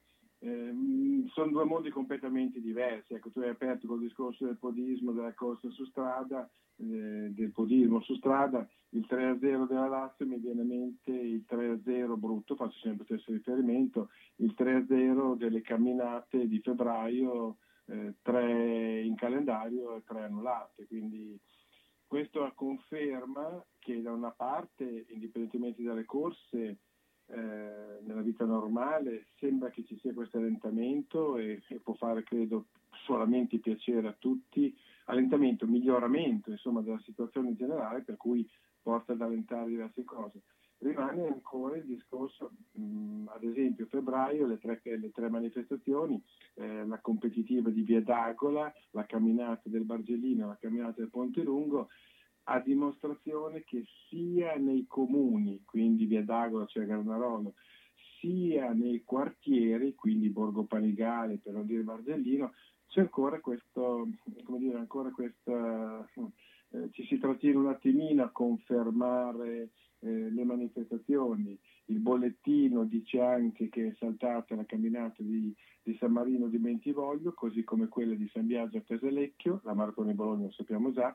La novità è che il 6 di eh, marzo eh, è stata, mh, si prova a ripristinare la camminata dei presepi che doveva essere il 9 di gennaio per l'organizzazione del, del San Raffaele e poi il 13 la competitiva con la camminata più vicente. Ecco. Vediamo pian pianino di ripartire. Diciamo che la camminata dei presepi è un po' fuori stagione, però insomma... eh, Vabbè, ma è sempre se- Natale, è sempre sempre Natale. Senti, da eh, quando ho la fortuna di essere in pensione mi sono accorto che da settembre arrivare a eh, marzo fa sempre i fini di Natale, quindi a un certo punto non è che ci sia poi problemi. Noi alla maratona di, di Crevalcore e c'è la maratonina della Befana, quindi insomma a un certo punto l'abbiamo spostato un po' più avanti l'arrivo Sì. della vecchietta sulla scopa, capito? Senti eh, eh, Claudio, prima eh, con eh, altri interlocutori abbiamo parlato del problema dei volontari. Credo che Mm. eh, nel podismo o nella corsa, ma anche nell'atletica, il- la questione sia piuttosto seria, no? Ah, è chiaro, cioè, eh, tutte le manifestazioni, ehm, soprattutto eh, è ovvio, quelle di lunga, ehm, più lunga distanza, nel senso, mi passino sempre i paragoni degli amici di Calderara, eh, la competitiva di 7 km su due giri da 3,5 fatti il 31 dicembre è bella, va in archivio, perfetto, applausi. Beh, un'altra cosa rispetto a una maratona, come dicevamo anche l'altra volta parlando anche con Fabrizio, con 15 fra ristori e spugnaggi, cioè quindi sono un numero notevole di persone, ma la cosa che c'è eh, in comune è il fatto che i volontari, così come gli stessi atleti, perché abbiamo detto sempre più, più di una volta c'è questa voglia, questa richiesta, questa richiesta, però i numeri parlano siamo quando va bene al 60-70% delle presenze della- degli anni passati.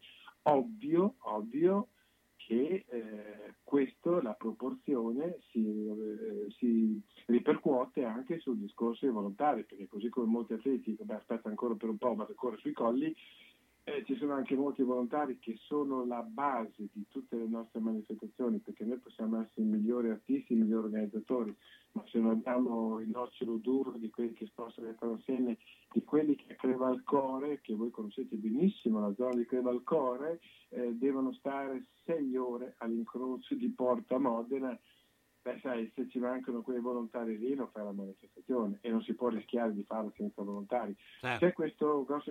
Poi c'è da dire un'altra cosa che ci stiamo accorgendo nel pratico, c'è sempre quel dietro le quinte, eh, quando diciamo a volte che molti reclamano perché non si fa, ci sono n problemi, Eh, ci stiamo accorgendo anche di cose molto terra terra, ad esempio lo spostare sempre manifestazioni non comporta solo che il 18 di aprile, per fortuna, noi facciamo la maratona di Crevalcorici, sto incrociando le dita, e non abbiamo quasi coincidenze, ma quando poi ci sono le coincidenze, ad esempio, eh, ci sono dei problemi anche con ehm, dire, le strutture di supporto, quindi la protezione civile, quindi il 118, per dire, lo stesso giorno del 18 di aprile, che noi faremo la maratona di Crevalcore, non vorrei dire un'eresia, credo che ci sia o Bologna-Inter o Bologna-Torino, non mi ricordo. Bologna-Torino.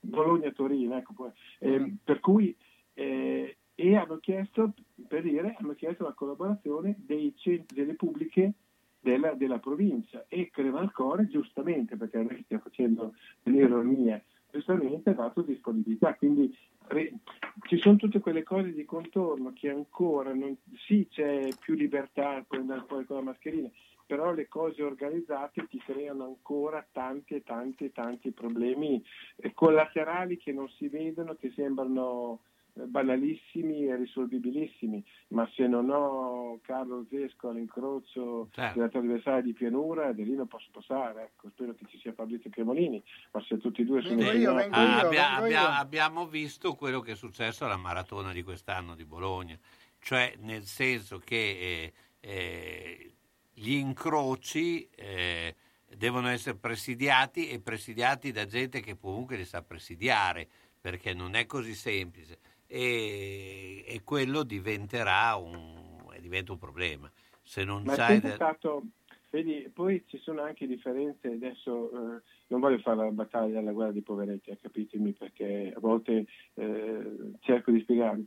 Eh, dipende anche dal tipo di manifestazione, ad esempio, eh, mi potete confermare, anche tu Carlo che lo segui, che se fai una gara di ciclismo è molto più facile avere tutte le strade chiuse, ma parliamo anche perché poi i ciclisti rischiano di andare anche 45 di media, quindi ci sta un discorso di prevenzione. Però se, se, è, il circuito, se è il percorso chiuso al traffico mi posso permettere, mm, ma lo dico a bassa voce, di mettere magari quel 15-20% in meno di personale di servizio. Certo, poi cerco poi- di mettercene un 2% in più. Ma se fai la maratona di Bologna, ma qualsiasi altra maratona in centro, Firenze, Milano sono diventati grandi col tempo. Ma se ti ricordi, a Roma Eh. facevano addirittura tre. Poi, poi i, i- i ciclisti di solito vanno in gruppi, eh, mentre e quindi sono controllabili. I podisti molte volte vanno molto scaglionati, quindi eh, una gara podistica eh, ha un raggio di eh, persone molto più ampio. E di, Ma e di- questo è fuori, è fuori discussione, però io come ho sempre detto anche quando collaboravo con l'amico Adriano Amici col Giro dell'Emilia, quando siamo partiti col Giro d'Italia a fine del secolo scorso, bella questa. ehm, Grande, grande. eh, cosa, cosa- la, la differenza mi insegni però Carlo che spesso nelle gare di ciclismo parliamo di un livello medio-alto, non la, provincia- la gara provinciale delle promesse senza voler averne. Hai mezz'ora, tre quarti d'ora di carovane davanti, certo. poi hai 10-15 minuti di carovane dietro. È chiaro che se non fai il Tourmalet piuttosto che il Mont Ventoux, dal primo all'ultimo c'è nel ciclismo un quarto d'ora, 20 minuti, mezz'ora. Nella maratona, il famoso incrocio dei viali da- di, di, di, eh, di Porto Saragozza, quando tornavamo con la maratona, Sono dal primo all'ultimo c'erano 2 ore e 40. Certo, che non è la stessa- eh, Cla- Claudio- No, anche perché, anche perché a New York 2 ore e 40 vedi 50.000 persone che passano, eh, 2 ore e 40 in Italia quando ne hai viste 400, 500, Sì. quello che lì al semaforo magari qualche piccola invettiva la fa. Claudio, intanto ti ringrazio. Sabato Grazie, prossimo, ciao, grande ragazzi. A Casalecchio, la biancheria di Ventura, in via Marconi 84, dentro il cortile di Ventura. Arianna e Sabrina propongono biancheria per la casa, abbigliamento intimo per uomo, donna, bambino, tende, tovaglie, copri divano, asciugamani e accappatoi, le lenzuola su misura Coralba, per chi ha esigenze particolari, e ancora la biancheria di Zucchi. Le lenzuola più belle di Bologna e provincia sono la Biancheria di Ventura a Casalecchio, via Marconi 84, all'interno del cortile di Ventura. Telefono 051 50 60 294. Aperta anche al sabato e fa consegna a domicilio. E come diceva sempre Giorgio Ventura, roba bella, roba buona. Brighenti, il negozio expert di casa tua, per tutto ciò che riguarda la convenienza su grandi e piccoli elettrodomestici, anche da incasso, informatica, televisori e telefonia. Siamo da sempre specialisti del servizio con consegna e installazione a domicilio in tempi rapidissimi. E se non hai voglia o tempo di uscire di casa, basta una telefonata allo 051 55 55 11 per aiutare nei tuoi acquisti a distanza anche con WhatsApp. O se preferisci, possiamo venire noi a casa tua per fare un sopralluogo gratuito. Brighenti, il negozio expert di casa tua, a Bologna, Bio Ugo Lenzi 4, di fianco al Paladozza, telefono 051 55 55 11, con parcheggio gratuito al garage centro in via Rivareno 52. Brighenti Expert, gli esperti siamo noi. Se hai in casa una persona e si appoggia ai mobili e sedie, non aspettare che cada. Le cadute portano sempre delle conseguenze. Vai subito da Palmirani. Palmirani dispone di tanti tipi di bastoni, stampelle, deambulatori pieghevoli e leggeri, biciclette a tre ruote, carrozzine e piccoli scooter elettrici. Da Palmirani puoi noleggiarli oppure acquistarli. Palmirani da oltre cent'anni un'eccellenza nel territorio nella vendita e noleggio di dispositivi ortopedici e sanitari per la disabilità e la deambulazione di utenti in età avanzata nel territorio locale. Serietà, grande competenza e personalizzazione fanno di Palmirani un'azienda leader nel territorio, con un'ampia gamma di prodotti. Scooter elettrici, carrozzine, biciclette, montascale, poltrone elettriche levabili, letti anche ospedalieri, materassi, deambulatori, stampelle. Palmirani alla Vino di Mezzo, via Emilia 39M. Guarda anche palmirani.com. Tu resta a casa. Palmirani arriva nel rispetto della direttiva.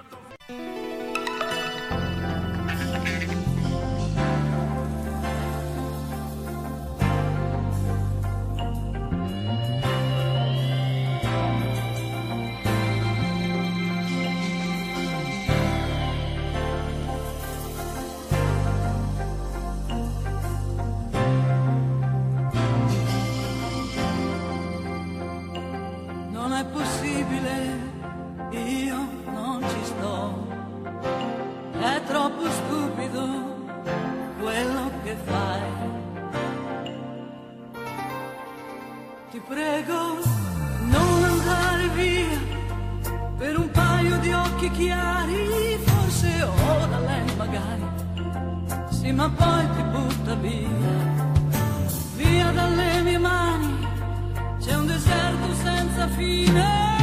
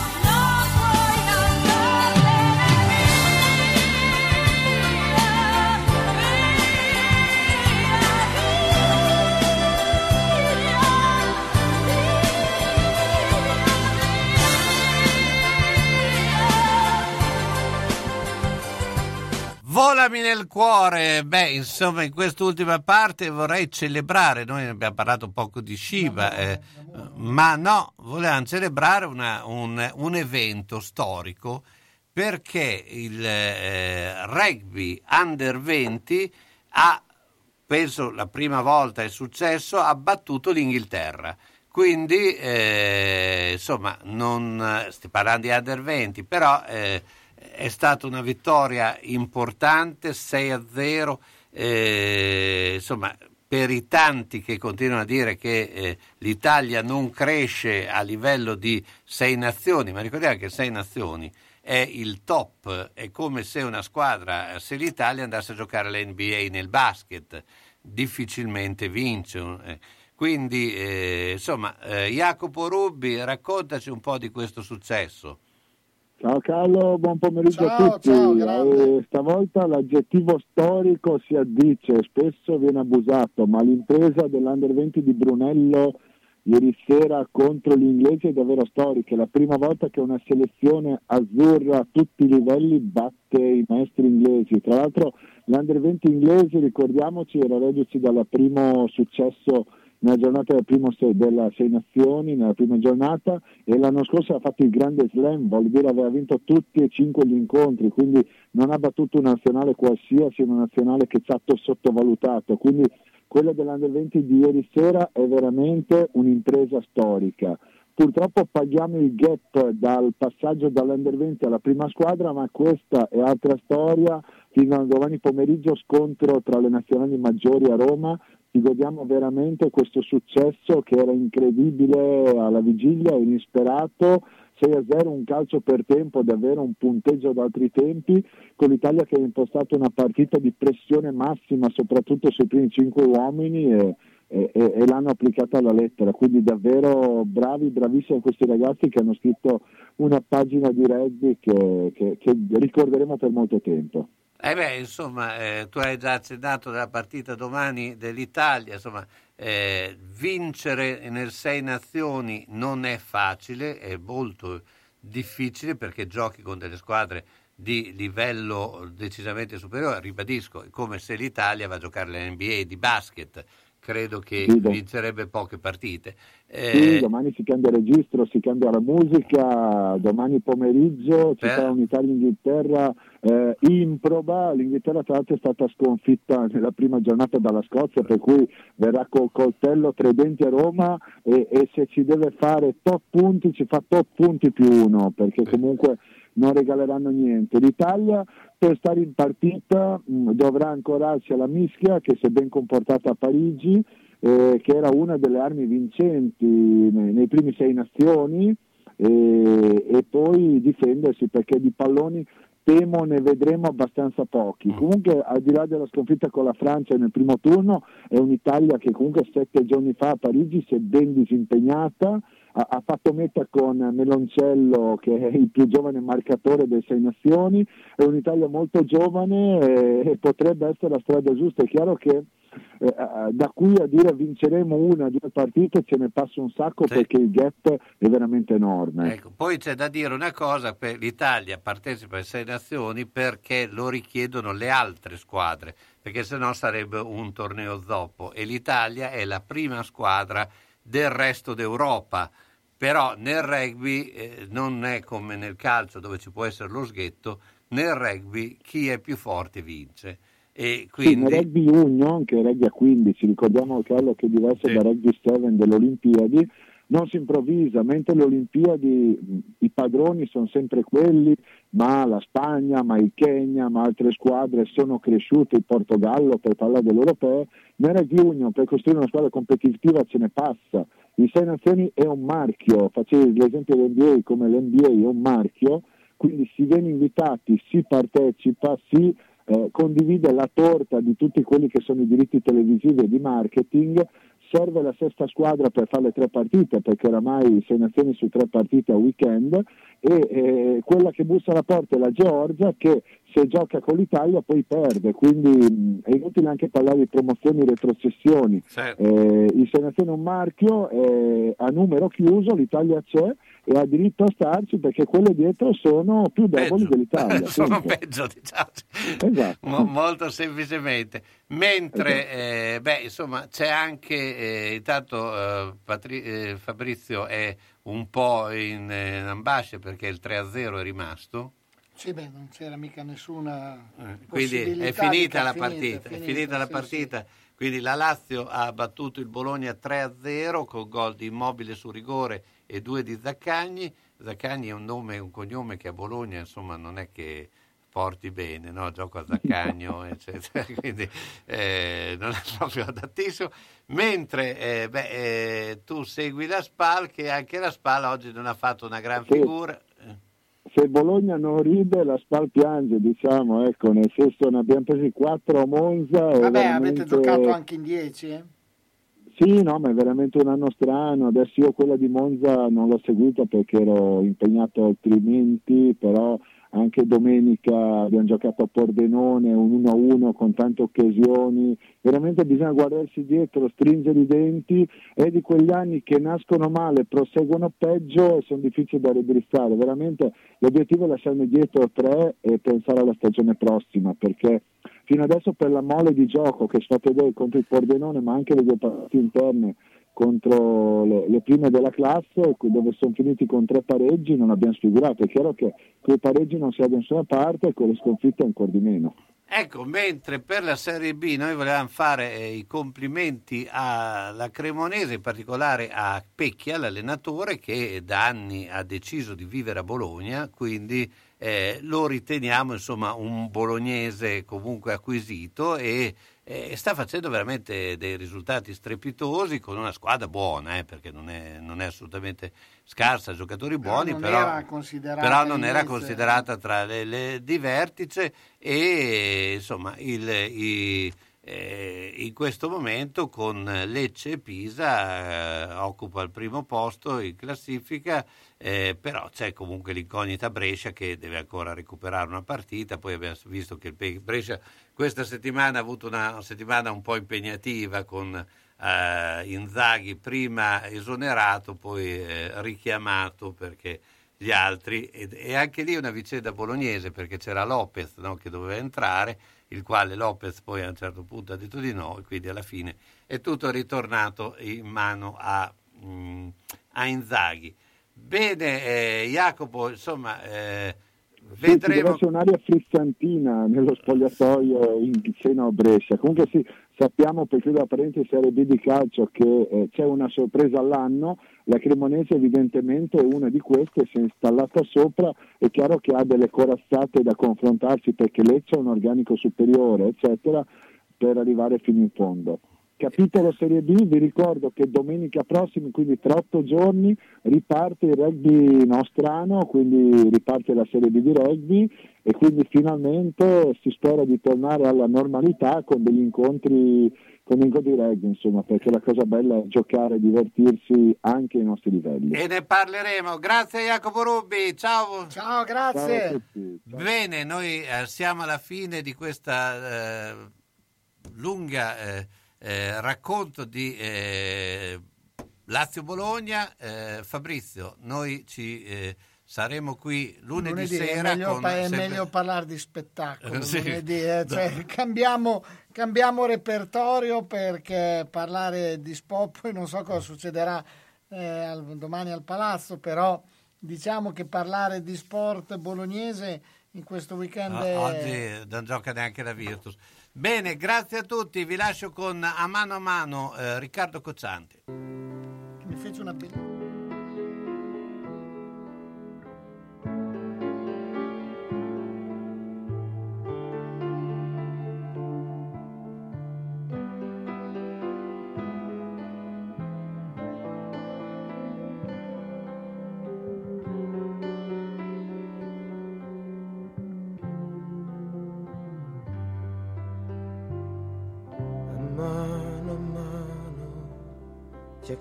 accorgi che il vento ti soffia sul viso e ti ruba un sorriso.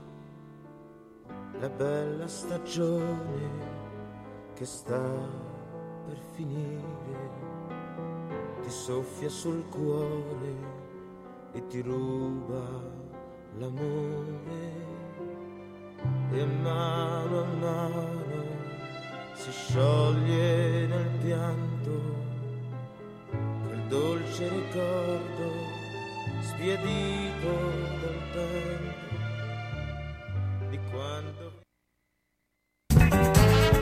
Da Radio San Luchino abbiamo trasmesso Gli Uni e gli Altri. Appuntamento dedicato a cultura, informazione, sport, intrattenimento e attualità. A cura di Carlo Orzesco.